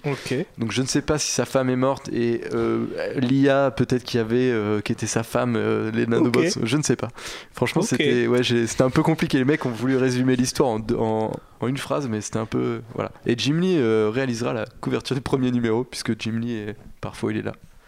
Non, ce qui fait juste surtout plaisir, c'est que ça faisait plusieurs années, ça faisait plusieurs années qu'il disait oui, euh, Milestone, on va relancer, on va relancer les trucs. Donc là, c'est bien d'avoir juste du concret qu'on a pas maintenant là-dessus. quoi. super niche de relancer Milestone. Mais Genre, en fait, à je pense- qui ça s'adresse quoi Bah, aux lecteurs afro-américains qui veulent être euh, réellement représentés dans les comics Ouais, mais- et qui voudraient juste et qui, qui veulent qu'il n'y ait pas juste Cyborg qui a un titre à son nom. Quoi, mais du coup, c'est peut-être sur que nous, ça. Hein Ça sera Ouais. sur FM. Ouais. Oui, ça se passe pas avec le reste de l'univers d'ici. Bah, en vrai, c'est le même Bah, univers. c'est c'est une terre du multivers Ouais. d'ici. Ouais. quoi. Donc les, que- donc les crossovers sont pas là. moi, Après, c'est juste que Milestone, c'est enfin une, c'est tout un ensemble de super-héros qui avaient disparu, euh, qui avaient plus été. euh, Je trouve que ça donne un au niveau et, euh, de, de, de, de, de, à passer en plus. Genre, tu veux te mettre au comics, lire des persos euh, afro-américains, donc faut que tu te mettes au comics, puis faut que tu ailles dans, un, dans une terre parallèle, quoi. Enfin, tu Ouais, vois, mais genre, ça, c'est- Non, non, je pense que c'est là, je pense que c'est pas, c'est pas prendre comme ça. C'est vrai, c'est juste que c'est des personnages qui existaient dans, dans, leur, dans leur truc et qui ont été pensés de toute façon pour être une mais du alternative par rapport justement à tous les super-héros qui existaient, euh, sans pour autant Mais vouloir. t'imagines euh, le catalogue des- d'ici à l'année prochaine avec Ouais, mais c'est déjà fini, hein. Mais il y a de la diversité. Au moins, tu si tu. Wildstorm, Ouais. RFM. Ouais. Combien vont disparaître rapidement, quoi Bah non, ils vont pas disparaître, je pense, justement pas. Soit, euh, ça fait beau- Moi, je trouve que ça fait beaucoup pour. Mais euh, attends, parce qu'on n'a pas fini. Ouais, mais il y a Après, il y a Vertigo. aussi, tu vois. Et après, il y a Young Animal et tout. Oui, mais j'ai cité. Ah oui, t'as dit, euh, parce que t'en as déjà marre, euh, si tu veux qu'on embraye. Mais ouais, je vais continuer de toute Ah, façon. j'en ai pas Bah, marre, après, mais- moi, je trouve que c'est quand même plus Ça sympa de les introduire dans un univers détaché de DC Comics où je pense que ça. Enfin, DC Comics, quand je dis ça, c'est aussi et tout. plus de liberté. Ouais, c'est vrai, Plus de liberté créatrice et ça t'évite d'avoir des contraintes d'entrée de jeu en disant ouais, bah, on est dans un univers où il y a en plus Doomsday Clock qui se passe, il y a machin et tout, enfin, il y a Metal, machin. Genre, bon, vous allez devoir faire un caméo de Dr Manhattan à la page 7, s'il vous plaît, de votre premier numéro. Mais après, c'est sûr qu'il y aura des, ils feront des crossovers et tout, et Oui, il y aura- oui. on les verra. Mais je trouve que c'est plutôt, c'est le principe de DC, tu vois. Tout le monde est sur sa petite planète et des fois, bah, tout le monde se croise. Euh, du coup, il y aura aussi le, le titre Love Army, qui sera, qui on ne sait pas encore. C'est, ce sera sur une organisation secrète du même nom. Il y a juste eu un visuel de Ryan Be- Benjamin, mais on ne sait pas s'il sera dessinateur ou quoi caisse. Et enfin, Il se débrouille bien en plus, lui. donc. Ouais. Dernier titre, ce sera Earth M du coup, et qui permettra de. Hmm, Ah oui, ça parlera de Il y a- attends, il y a- il y a un titre Milestone et un titre Earth M, du coup. Ouais, c'est ça. Ce sera, ce sera ouais un titre sombre et noir sur le vigilantisme, tu vois, genre un, un genre un Batman peut-être un peu plus urbain, genre de truc où les conséquences euh, d'être un un, vigilant, j'ai envie de dire, un justicier, et qui sera encore une fois euh, écrit par euh, Reginald Hudlin, qui prendra mais avec euh, Alice Randall pour le deuxième arc. Parce qu'il y a eu des précisions de ouf, mais on sait pas vraiment de quoi ça parle. Et du coup, pour le. hum, Ah ouais, ça c'est la bonne surprise, c'est que pour, enfin, pour le visuel, ce sera Danny Ukowan, du coup, qui est le co-créateur, qui est écrit aussi, avec Bill Sienkiewicz.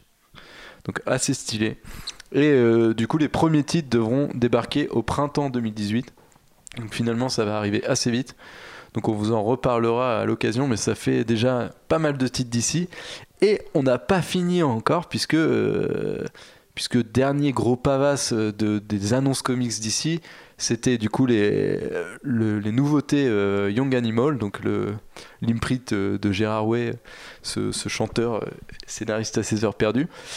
Et aussi, euh, du coup, le reboot, euh, enfin le reboot, le relaunch, pardon, de Vertigo. Donc euh, sur du côté de Young Animal, on avait, on a une mini-série. Tu peux m'en parler, Arnaud, un petit peu là T'es en pleine recherche encore une fois? Ouais, je, je- juste. De- Non, non, je. je- Motherlands, qui sera écrit par Cy Spurrier et dessiné par Ra- Ra- Rachel Scott. Ouais, donc ça se passe dans un monde où, a priori, les chasseurs de primes sont devenus des, les nouvelles starlettes. De, de la société. Et en fait on va suivre ben, une de ces euh, une des étoiles montantes en fait qui va se retrouver à devoir affronter sa mère qui est euh, l'une des plus terribles chasseuses de primes. Il y a quelques dizaines de caractères euh, qui sont sortis et, ouais ça a l'air bon ça a pas l'air ouf mais Autre, autre Why titre, not? pardon.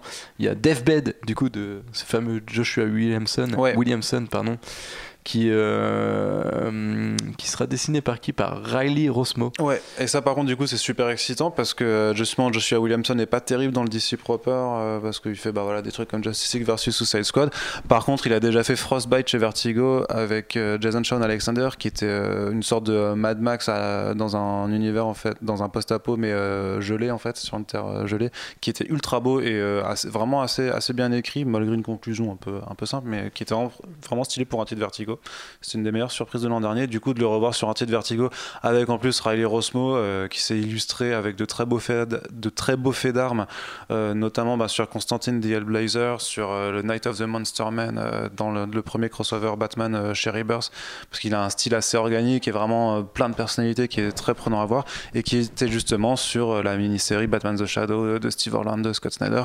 Donc là, clairement, par contre, grosse grosse hype parce que c'est des, des noms de qualité en tout cas pour Du coup, ce sera l'histoire d'un aventurier qui, est- qui a quitté la civilisation depuis plus de 20 ans et Voilà. qui revient euh, pour. En fait, une, découvrir jour- un choc une journaliste, euh, une jeune journaliste, euh, du coup, veut raconter son histoire. Et en fait, quand elle va à la recherche de ce type, elle va rentrer dans un univers de plein de plein de choses affreuses et ça a l'air vraiment plutôt stylé. Ah j'avais compris dans le sens inversé. Du coup, Ouais, les deux, les Motherlands et euh, Deathbed, ce sera en 6 numéros. Ouais. Parce que de toute façon, Vertigo ne fait plus que des mini-séries depuis Ouais. euh, quelques temps et vu que là, ils annoncent un relaunch, de toute façon, c'est clair qu'ils vont pas se lancer dans une nouvelle ongoing. Tout à fait. Et euh, le- la première, du coup, Motherlands, arrivera le 31 janvier et Deathbed le 21 février. Et j'en profite pour glisser aussi que notre bon vieil ami Jim Lee avait dessiné un poster de, de Sandman, enfin de Dream, qui balançait dans les allées de la New York Comic Con. On n'a pas eu d'annonce liée à ça, mais il y avait quand même une date qui était le 7 2018, qui, ce qui. euh, Enfin, l'année prochaine. C'est le 8 août 2018, le Ouais, de ça. Vertigo. Du coup. Et du coup, ouais, il y aura. 8 8 2018. Il y aura exactement le. Ce sera les 25 ans de, de Image et puis. euh, euh, de Vertigo, pardon. Et du coup, ce sera peut-être l'occasion d'une nouvelle série Sandman. Oui, bah, tu peux, On peut. tu Voilà. peux être quasiment certain Ouais, De toute façon, je pense que c'est ça, parce qu'il hein. n'y a pas d'autre intérêt de relauncher Vertigo. Enfin, vu que c'est c'est Ouais, pas un après, univers, il n'y a pas d'intérêt de relauncher Vertigo, sauf si tu ramènes les héros classiques de Vertigo comme Ouais, Sandman. le truc qui est tricky, c'est que Sandman, euh, l'accord est que Neil Gaiman doit, doit donner son autorisation euh, C'est ex- peut-être Neil Gaiman qui mais revient du coup, il y a peut-être moyen qu'effectivement la relance se fasse hein. par euh, Gaiman. Quoi. Ouais, et puis ça a l'air de. Neil Gaiman Bah, a ouf, donné son disons- accord il y a pas longtemps pour utiliser le personnage. Donc, Ouais. euh, Ouais, dans donc Dark je, Knight pense Metal. que, ouais. je pense que ce sera bon. Et du côté de Young Animal, on avait la mini-série Eternity Girl qui sera dessinée par euh, Sonny Liu. Et euh, du coup, on suivra un ancien, enfin une ancienne agent de la CIA qui ne peut pas mourir et qui décide de, du De coup, de détruire, le monde, pour pouvoir mourir avec. C'est ça. Voilà. Ce qui est assez euh, cool comme pitch, je trouve. Mais Bah, ça, ça, ça correspond tout à fait à la ligne assez, assez barrée de toute façon de l'imprint Young Animal et euh, ouais Sonny Liu il est aussi c'est un bon un bon artiste quoi il a eu euh, il a été primé aux Eisner Awards pour The Art of Charlie Charlie Hank je sais plus quoi là qui est Ouais. sorti chez Urban aussi et euh, sur Doctor Fate aussi le script était pourri mais les dessins étaient, étaient super beaux donc c'est aussi un truc qui reste qui restera sûrement à suivre euh. De toute façon Young Animal a aussi une qualité euh, relativement élevée euh, par rapport aux autres titres Et quoi. ça, du coup, c'est pour mars euh, 2018. Et on en a fini avec cette tétrachier d'annonces comics. Bon, après, on, a, on en va passer à la partie vidéo et tout, mais euh, On va essayer d'aller vite parce qu'il y a surtout un point à aborder, je pense, sur lequel Monsieur République va pouvoir se réveiller. c'est vrai. Bah, du coup, je vais, je vais passer succinct, succinctement. Parce qu'il y a quoi? Bon, on, a eu, on a eu un poster pour. Batman Ninja, juste euh, voilà. Oui, il y a le eu projet d'animation par. euh, Après, du coup, il y a une rumeur, je l'ai quand même calé dedans, mais euh, on n'a pas eu d'officiel. Mais visiblement, une série V pour Vendetta. Et là, c'est là où je parlais de Margaret Thatcher tout à l'heure. Et je me suis un peu trompé, mais je suis Oui, t'ai pas fait la réflexion parce que j'avais peur qu'ensuite on dise. Je me suis moi-même fait la réflexion juste après, mais je me suis dit j'allais pas revenir dessus. Bref, du coup, une série V pour Vendetta sur Channel 4, qui est la chaîne de L'ex-chaîne de Black Salut, Mirror. Lise, qui est la chaîne de, de Black Mirror.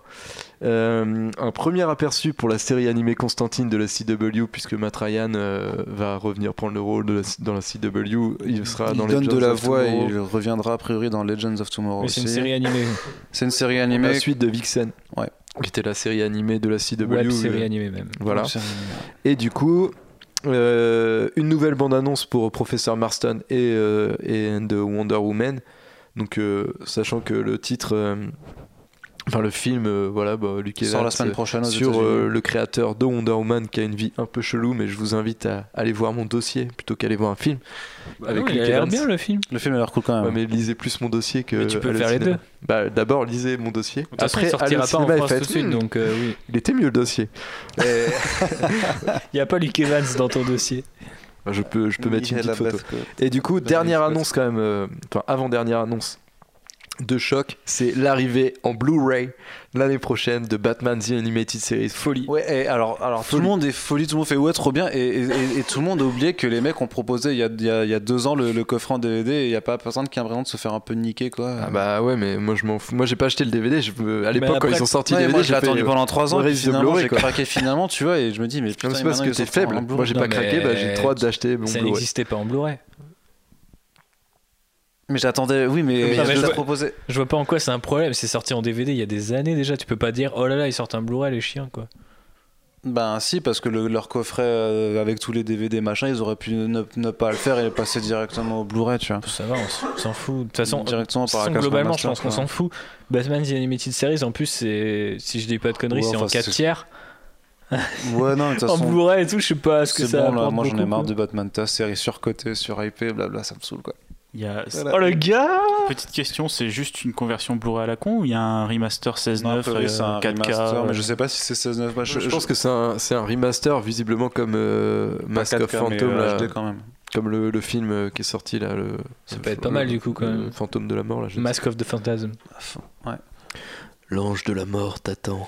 Je me souviens juste de ça dessus. Enfin, je m'en souviens, mais. Batman et le fantôme masqué.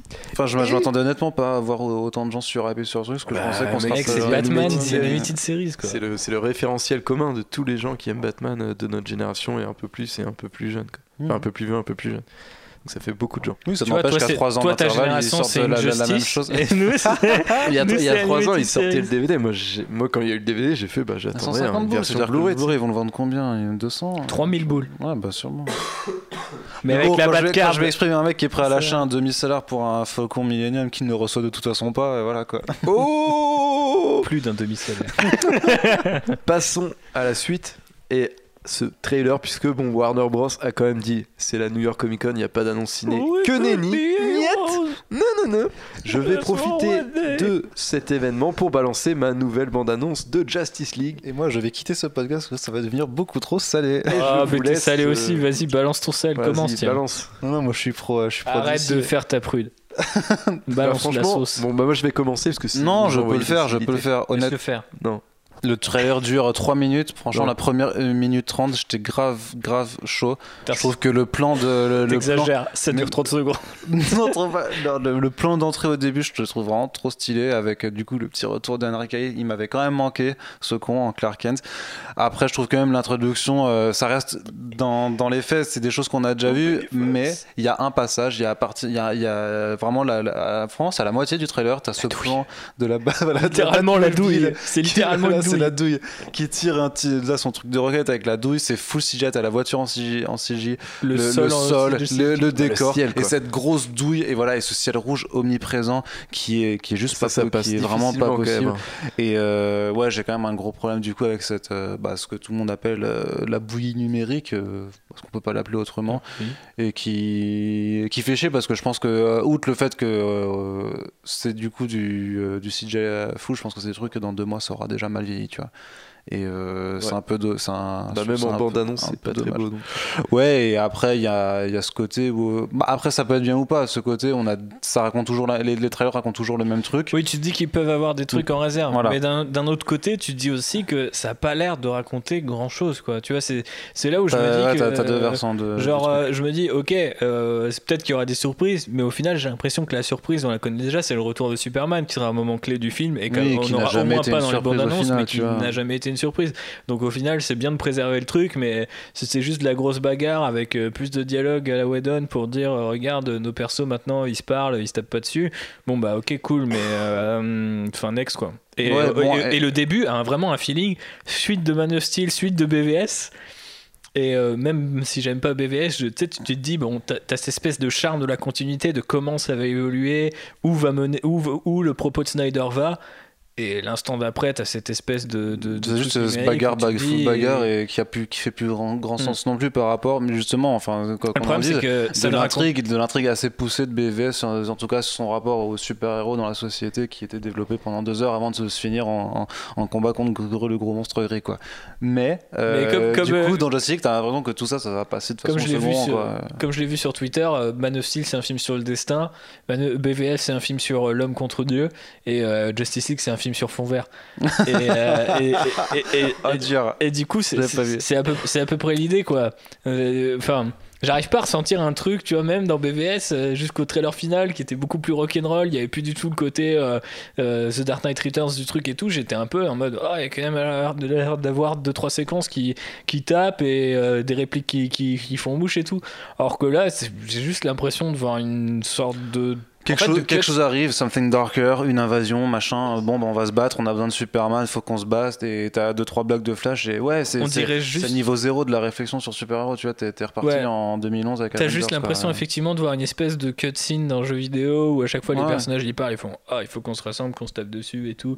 Et euh, ouais je sais pas c'est, je suis assez troublé par euh, par cette euh, par ce trailer et Alors qu'il y a des trucs qui, il y a toujours des plans qui me parlent. Et comme dit l'échelle de puissance en tout cas de Steppenwolf me fait toujours euh, bien kiffer bien kiffer parce que ces gros coups de hache qui, qui transforment le sol et qui font euh, les soldats se désagréer je sais pas quoi.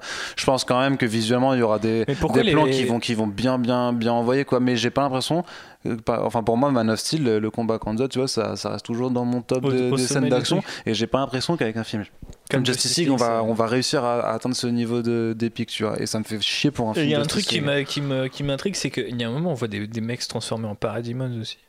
Ah ouais? Ah, j'ai, Bah, tu sais, euh, ils se transforment en monstres à un moment. Bah non, C'est mais c'est ça, c'est c'est pour moi il se désagrège, enfin j'ai l'impression qu'il devient genre euh, c'est effet Gorgon, tu vois, c'est ça devient de la cendre en fait, tu vois. Ah, je j'ai sais pas, pas- je j'ai- j'ai voyais pas les dents et tout, j'ai l'impression que ça Ah bah faut, que plus en détail alors à peut-être pointu et Ouais, tout, mais j'avais- j'avais aussi j'étais là, genre- Ah ouais, du c'est peut-être c'est- ça, alors peut-être que ça se transforme en paradémon. l'impression que ça allait sécher quand même. hein. Pourtant Ils c'est pas du tout. en parademon. Ouais, mais c'est c'est pas la logique, les paradémons ils se transforment pas, enfin ils sont pas- pas, comme ça. c'est pas, c'est pas la Ah. transformation de quelqu'un d'autre. Bah non, mais de toute façon, il- enfin, même c'est pas avec un coup de hache comme ça dans, dans le temps. Si, Non, mais c'est dans l'espèce de scène euh, de euh, l'espèce de scène flashback qu'il y aura sans doute au début du Oui. film avec les Amazones et tout. Ouais, c'est ça, ouais. Ou c'est un guerrier. C'est un mais c'est pas qui forcément, c'est pas Steppenwolf forcément qui génère ce pouvoir, je sais pas. Bah si, parce que c'est le rayon d'énergie qui, de- qui émerge après qu'il ait donné son coup de. Enfin bref, on s'en branle, mais on verra. Ouais. Bah du coup moi pour ma part euh, je je- j'ai trouvé ça assez triste mais je suis quand même saucé parce que enfin, je suis pas saucé non plus mais en fait j'ai franchement je sais que j'aurais pas un film qui me Warner euh, qui va me chauffer enfin DC qui va me chauffer avant quelques années du coup j'ai quand même envie de voir s'il y a Bon, l'air d'avoir des moments gênants de Ben. Affleck qui est complètement absent et tout Aquaman, l'eau, ça a l'air nul. Hein. et du coup on verra C'est ouf comme ça a l'air nul. Non, Les- le film Aquaman, parce qu'il il y aura pas de film qui va me saucer, je disais quand même Aquaman. Ouais, mais c'est- si oui, c'est oui, filmé mais- comme as, c'est quand même nul. C'est quand même moche. bah, c'est c'est tricky en fait c'est pareil Genre, c'est des je- CGI qui peuvent être je me hypais rapidement sur cette idée de. Il y a, il y a un délire à faire avec un film sous-marin, mais ça ne rend pas bien. C'est c'est vraiment laid. Après, James Wan tourne d'une façon vachement différente, donc Ouais. euh, reste à voir parce que quand même ils ont Ouais. pas mal parlé de la techno. Ils, pas ils tournent pas dans l'eau du tout, donc euh, ça va être un peu bizarre. Enfin bref, on va par- passer à la suite puisque ça peut être compliqué. cette séance de Kingsman 2 se rapproche et on va finir avec notre dernier petit chapitre euh, qui est Image Comics avec des annonces euh, de trois nouvelles séries. Donc euh, il y a euh, d'ailleurs je vais commencer par celle de Robert Kirkman. Pardon, je suis en train de m'étouffer, je meurs. Qui s'appelle Non, celle de Robert Oblivion Kirkman, Song. Oblivion Song, donc chez Skybound, qui sera une série de C'est c'est son premier nouveau titre depuis quelques années. euh, depuis Outcast en Depuis 2013. Outcast, ouais. Et du coup, euh, ce sera une série de science-fiction, cette fois-ci, où en fait on suivra un mec euh, qui s'appelle je ne sais plus comment, mais un nom américain as fuck. Et en fait, euh, Philadelphie, euh, tous les habitants de Philadelphie, donc 300 000 habitants, ont disparu dans l'Oblivion, qui est genre un univers parallèle où, qui les a tous happés. Et du coup, ce type-là, son métier, ce sera d'aller dans l'Oblivion et de sauver des gens, sachant qu'en fait, visiblement, il aura une quête personnelle, donc on imagine qu'il a perdu quelqu'un de sa famille, et du coup, il ramènera des gens de l'Oblivion, ce qui est très sympa. De sa part, en tout cas. Pardon, je m'étouffe C'est moi ou c'est le scénario de Stranger Things Il y a un monde dans lequel les gens disparaissent et les- on va les chercher. Je ne vois pas de quoi tu parles. C'est plus Robert Kirkman qui fait des trucs pour que ce soit adapté en série, mais il reprend les séries, il les adapte en comics du coup. Quoi. Mais, Nouveau level de plagiat. Ouais, c'est ça. Et du coup, nouveau titre sinon chez Image Comics, donc Jerry Duggan euh, qui est actuellement en charge de Guardians of the Galaxy qui va nous faire le titre analogue avec euh, dessiné par David O. Sullivan et euh, avec les couleurs de Jordi Belair qui est genre euh, 5000 projets. Et du coup, ce titre, Ah, ce sera un monde. Alors, c'est un peu, c'est un peu conceptuel, mais ça a l'air vachement intéressant. Tous les, enfin, les, les- tous les titres d'Image ont l'air, ont l'air assez intéressants, puisque là, on nous présentera un monde post-fasciste, donc juste avant que le fascisme euh, nous tombe sur la gueule. Coup. Euh, oui, post-fascisme, donc juste après que le fascisme soit tombé sur la gueule, pardon. Ah. Et du coup, puisque il y aura eu le crash de l'information, et euh, ce sera l'ère d'Internet qui se sera qui se sera totalement euh, écroulé. Et du coup, on suivra le- un mec qui s'appelle Jack McGuinness, et en fait, son métier, c'est comme ils peuvent plus, les informations ne peuvent plus être transférées euh, par mail. Et bien, du coup, des gens imprimeront et les mettront dans des valises. Et lui, son métier sera de traverser le monde et d'essayer de d'amener des informations à ceux à qui de droit. Ça Ce rappelle sera un que des informations de, de confidentielles. Brian Vaughan du coup. euh, De de Brian Vaughan, euh, bah, le fait qu'Internet soit tombé, soit tombé- En fait, ça se dit pas Vaughan, ça se dit Vaughan, mais c'est pas grave. Mais euh, du coup, euh, Priv- non, mais dans Private Eye, aussi Internet qui, qui est tombé en désuétude, et au final, c'est euh, justement le- les organismes de, de, de qui ont le contrôle. Bah, t'as la télé, mais t'as aussi la, la presse qui officie aussi comme forme de police, et du coup, ça me rappelle juste un peu. Là, un peu le visiblement, ce concept, sera un genre bon. un crash. Il parle de crash de, de l'ère de Mais l'information. du coup, le mec devient facteur. Eh bien, un courtier armé. Ah, ok, c'est quand même plus badass que. euh, Non, mais c'est Oui, ça, mais les facteurs du coup ont une nouvelle importance à la- quand Internet disparaît. Au final, c'est les, médias traditionnels qui reviennent en force. Quoi. Imagine dans la vraie vie, mon gars. Mm. Imagine le mec qui. Les te met- distributeurs qui te de met la- closer comme ça là. Imagine le, le mec qui met le- l'avis de passage alors que t'es là, quand ça devient un fils de pute avec un flingue. Surtout, ouais. La ouais. fin du monde, mon gars, je te le dis. Quand le mec, s'il c'est pas Internet, la fin du monde. et qui Un sa vie est facteur armé. risquée, il ne mettra Ça, Ah non, la mais c'est ça. Ima- imagine dans ce contexte-là l'élection de Trump, genre quand il devait apporter les documents de Russie jusqu'aux États-Unis pour faire les ingérences. T'inquiète, euh, quoi qu'il arrive, ils trouveront un moyen de tricher ces gens-là. Sais comment tu fais pour retrouver les mails de Hillary Clinton quand t'as plus de mails justement? Tu fais, Eh, j'ai une valise avec J'ai une valise. toutes ces correspondances avec Vladimir, Vladimir Poutine. Tout à fait. Du coup, bah, un titre qui pourrait être un peu politique parce que forcément le fascisme. Bon, il y aura euh, intérêt quand même. Hein. Parce que forcément, le fascisme est d'actualité, mais... il faut pas trop en parler parce que sinon les gens. Ouais, mais Image Comics, Des euh, sensibilités comme ça. Bah, que euh, sortir des hein. titres un petit peu sur des un petit peu sur des sujets, sensibles pardon Oui. puisque le prochain s'appelle Infidel qui est moi mon euh, préféré dans, dans les trois annoncés c'est euh, Portsnack euh, Pichette Shot qui est écrit et c'est dessiné par Aaron Campbell et en fait ce sera un un titre d'horreur où en fait on suivra une femme musulmane qui habite dans un immeuble. Et en fait euh, le- l'immeuble est tenté par des créatures qui se nourrissent du, de la xénophobie de- des habitants de l'immeuble. Et en fait du coup il y aura pas que des il y aura Ok, pas qu'elle versus le monde puisqu'il y aura plein d'habitants de différentes origines. Et du coup bah on, on suivra ce truc euh, qui aura un peu une, euh, enfin une âme de, de, de- de thriller d'horreur et de, de, de titre un peu vertigo dans l'âme. Mais euh, du coup c'est assez stylé. Je vois mal le concept mais je le trouve quand même vachement intéressant. Je trouve ça un peu maladroit presque. je sais pas. Bah en fait ça dépend comment ça va être traité quoi parce Ouais, que moi je trouve sûr. que le propos est quand même il y a un propos cool, euh, qui ouais. est quand même assez mortel à, à- à dérouler derrière mais évidemment et mais après je sais Genre, pas la je fais confiance à Image image La Comics xénophobie euh, de- façon surnaturelle, ça permet aussi de pas du coup de pas cibler des personnes. C'est ça. Du coup, tu vois. Et, et après je fais Ouais, confiance à faire une certaine universalité. Du coup, c'est une forme de non-traitement du sujet pour moi, tu vois. C'est- Bah, je trouve ça maladroit. Mm, Moi, je C'est un peu comme dire. Non, mais s'ils sont racistes, c'est non parce qu'ils sont, des- ils sont habités par des démons. c'est le fait d'imager euh, un mal ambiant tu vois de n'importe qui, ce sera pas que des white men justement. Ouais, c'est justement vois, ça, l'intérêt, c'est et puis en plus, ça euh, te fait- la, la xénophobie, c'est de la peur, de la peur de l'autre, elle est universelle au final, tu vois, dans, dans, dans cette, de cette façon-là. Mais si elle vient de démons, c'est ça, je trouve ça dommage. Ou c'est eux qui Non, en c'est fait, ils se fa- nourrissent c'est une de façon de la, Ah, xénophobie de- des habitants de l'immeuble. Donc, ce qui fait que, bah, évidemment, ce sera hautement politique et il y aura moyen que ça se soit bien. Et c'est du mal à voir comment ça va se dérouler. Bah moi aussi, mais en fait, ça a été, c'est un genre de d'horreur, euh, d'horreur politique un peu moderne, euh, comme High Get Out et tout. C'est vrai que ce que je Ouais. mettais un peu, donc euh, c'est façon- pourquoi pas. Tu vois, je trouve que la proposition est vachement très intér- vachement très Vachement très intéressante.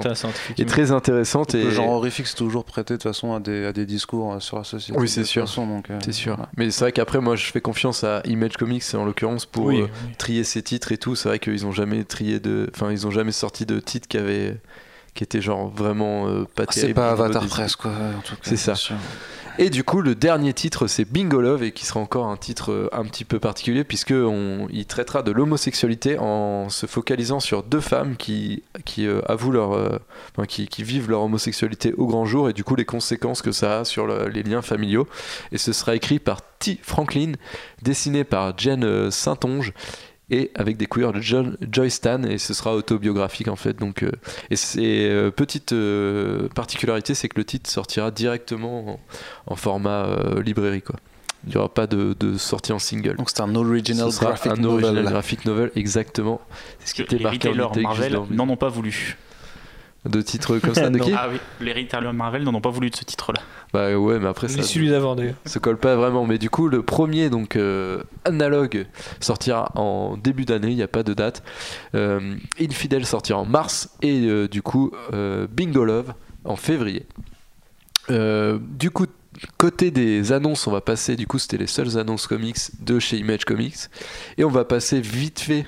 Très vite fait à, Spawn, Todd McFarlane qui a annoncé que il était le tournage commençait l'année prochaine de son film. Donc pour vous rappeler, ça fait quelques temps qu'il veut faire un film Spawn. Il nous en parle tout le temps. Le, à la San Diego Comic Con, il a annoncé que c'était lui qui allait le réaliser, donc son premier film, euh, euh, publié, euh, produit par Blumhouse, qui est une maison de production de films d'horreur et tout. Et là, on a appris qu'il il commencerait le tournage en février et qu'il aurait un budget mais De ridicule, 10, de 10 millions, c'est 10 hein millions de dollars. Ouais. Donc euh, ce sera. C'est le quart du premier film Spawn. Ouais, c'est le quart du premier film Spawn et c'est vraiment lui il veut faire un film d'horreur donc j'imagine qu'il jouera là-dessus. Mais il avait expliqué que Spawn n'apparaissait que comme un fantôme en fait. Ouais, c'est ça. Dans Donc en fait, on verra jamais Spawn. Je pense que ce sera vraiment hautement Du coup, conceptuel. ça se base sur euh, les détectives de, euh, de l'histoire de fin du monde de Spawn, dont j'ai oublié le nom. De- les le- deux flics. euh, Ah, de je sais Spawn. pas non plus. Je- J'avais Al euh, Simmons en tête, mais c'est Spawn, voilà. donc ça ne marche pas. Mais c'est- pas mal par contre pour lancer une franchise parce que si ça marche bien, ça peut rapporter beaucoup d'argent très vite. Bah, de toute façon, film d'horreur, c'est le meilleur cagnotte, quoi. Et il a annoncé d'ailleurs que. Enfin, ils peuvent pas vraiment si se ça planter 10 marchait- millions de dollars quoi. Non, Parce bah, en plus, ça vient de forcément sa la poche. hein, euh, euh, L'avantage, c'est que lui, il a rien. Enfin, c'est lui qui met Il ses a tout le deniers contrôle et tout, donc, euh, dessus, ouais, ouais. c'est ça. Ouais, ils Et sont- puis je pense qu'ils auront de la presse parce que Spawn et c'est du comics et tout, donc euh, Ouais. au final ça, un carton dans tous les cas. ça peut marcher de toute façon. Si Et, puis, ouais, par le concept un peu film d'horreur de super-héros, tu vois, enfin, de comics. Pas encore fait. En attendant Venom. Donc quoi. euh, reste à voir. En attendant Venom qui sera un peu débile, je pense. Et il a dit que si ça marchait, il ferait une série animée comme dans les années 90 quand il y avait eu la série animée Spawn pour accompagner le film. Euh, niveau bande-annonce, on a une bande-annonce de Happy qui est euh, la série du coup euh, enfin c'est Ouais. Derek Robertson enfin Grant Morrison écrit et euh, Derek Robertson au dessin Yes. c'était une mini de chez Image qui était sortie en 2013 il me semble et qui était euh, assez cool puisqu'elle mettait en scène un genre d'ex-cop qui euh, Un ancien policier du coup. un ancien en policier, sorry, qui, euh, français. Devenu qui- tueur à gage. ouais, qui était devenu tueur à gage et qui, qui était sur le point de la mort, mais quand il se réveille, en fait, il voit un genre de cheval euh, Bleu. un- de cheval bleu, mais à moitié cartoonesque, qui s'appelle Happy et qui lui dit ah il y a une petite fille qui est kidnappée, il faut que tu m'aides à la Par retrouver. un parce que- pervers sexuel déguisé en Père Noël. c'est ça. Et du coup, bah, ça va reprendre totalement cette, euh, Morrisonien. cette, euh, cette trame. Ça sortira sur Sci-Fi et c'est Chris Meloni qui incarne Nick Sachs. C'est Et le nom qui a joué à du peu flic. près 12 rôles de flic dans sa Ouais, mais là, euh, Ouais, mais ça l'a- clairement, il a ouais, Mais du coup, je pense que c'est fait exprès quoi. c'est- Et du coup, et le cheval, ce sera Patton Oswalt. Donc c'est assez stylé, il y a un bon casting. Et euh, franchement, la première bande-annonce, euh, ça a l'air Sur survolté. et stylé quoi. C'est Ouais.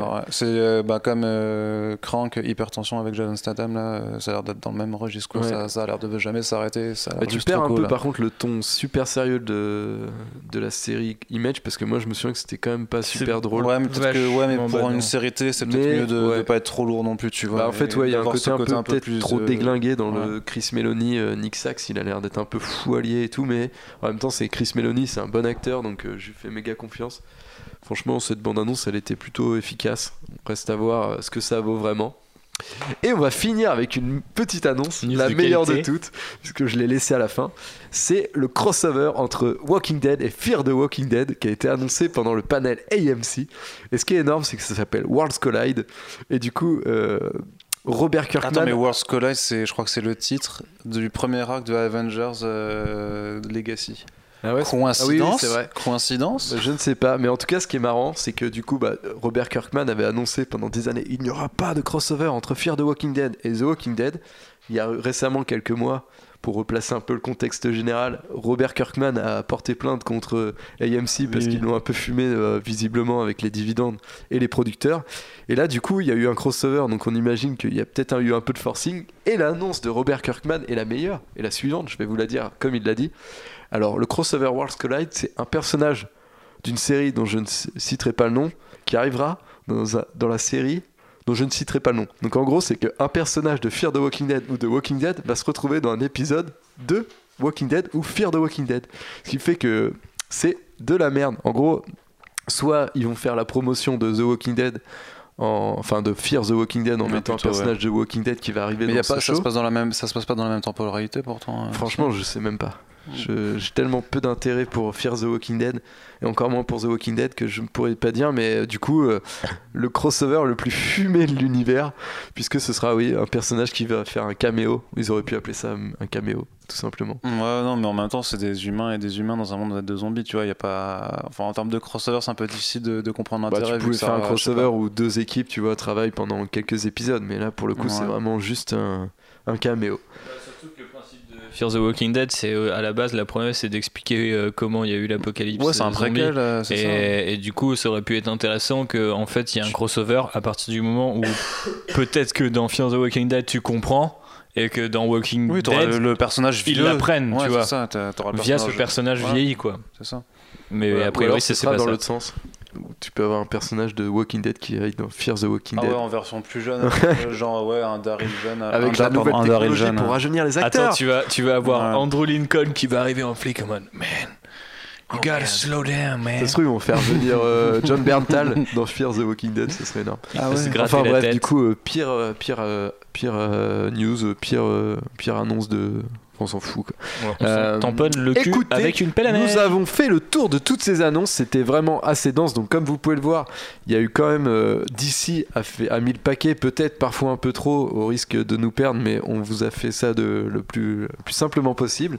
On, je vous invite à aller sur comicsblog.fr puisque il y a mon édito qui parle un peu de, de Marvel et de, de ses problèmes de cette On va- année. On va te rappeler, on va t'appeler Axel Autopromo. Euh, Axel, Alex Autopromo. Axel Tout à fait. Autopromo. Il y a Qu'est-ce que t'as fait la mort du respect, quoi. Non mais Axel. j'aime- j'aimerais bien qu'on lise euh, les papiers parce que Non, mais t'as- non, mais t'as raison, t'as raison. Axel Lecoq. et C'est je le Dark Knight Ce Metal. sont des lieux de débat. Donc je vous invite à venir. Et euh, sinon pour cette semaine. Qu'est-ce qui va se passer sur Comics Eh Blog ben- Je vous l'ai dit tout à l'heure, mais je le répète encore une fois, nous allons faire euh, un peu, une petite review canap de Kingsman, The Golden Circle. Golden Circle que nous allons voir dans une demi-heure exactement. Je suis un peu excité, je dois l'avouer. Moi aussi. Et, euh, et du coup, bah, sinon, on vous donne rendez-vous dès, j'allais dire, dès demain, oui, si ça marche, dès demain dans le podcast, puisqu'on le diffusera demain et le podcast sera diffusé mercredi. Et on vous fait de gros bisous. Et si, euh, non, j'allais dire, et si vous ennuyez ce soir, allez voir Thibaut, mais c'est pareil. Vous Si vous vous ennuyez hier, euh, Vous pouvez vous mater le replay hier. et il y aura Ouais, sans ouais. doute de toute façon une analyse du trailer qui sera sorti, euh, trailer de Star Wars du dernier Jedi qui sera sorti. Donc vous pouvez aller mater ça. Et sinon il y a tout le programme de la semaine Blade Runner que vous pouvez vous enfiler. Donc il y a du contenu. Tout à fait. J'ai senti la petite retenue. on vous fait de gros bisous et on vous dit à très bientôt sur les internets. Gros bisous, à très bientôt sur les internets.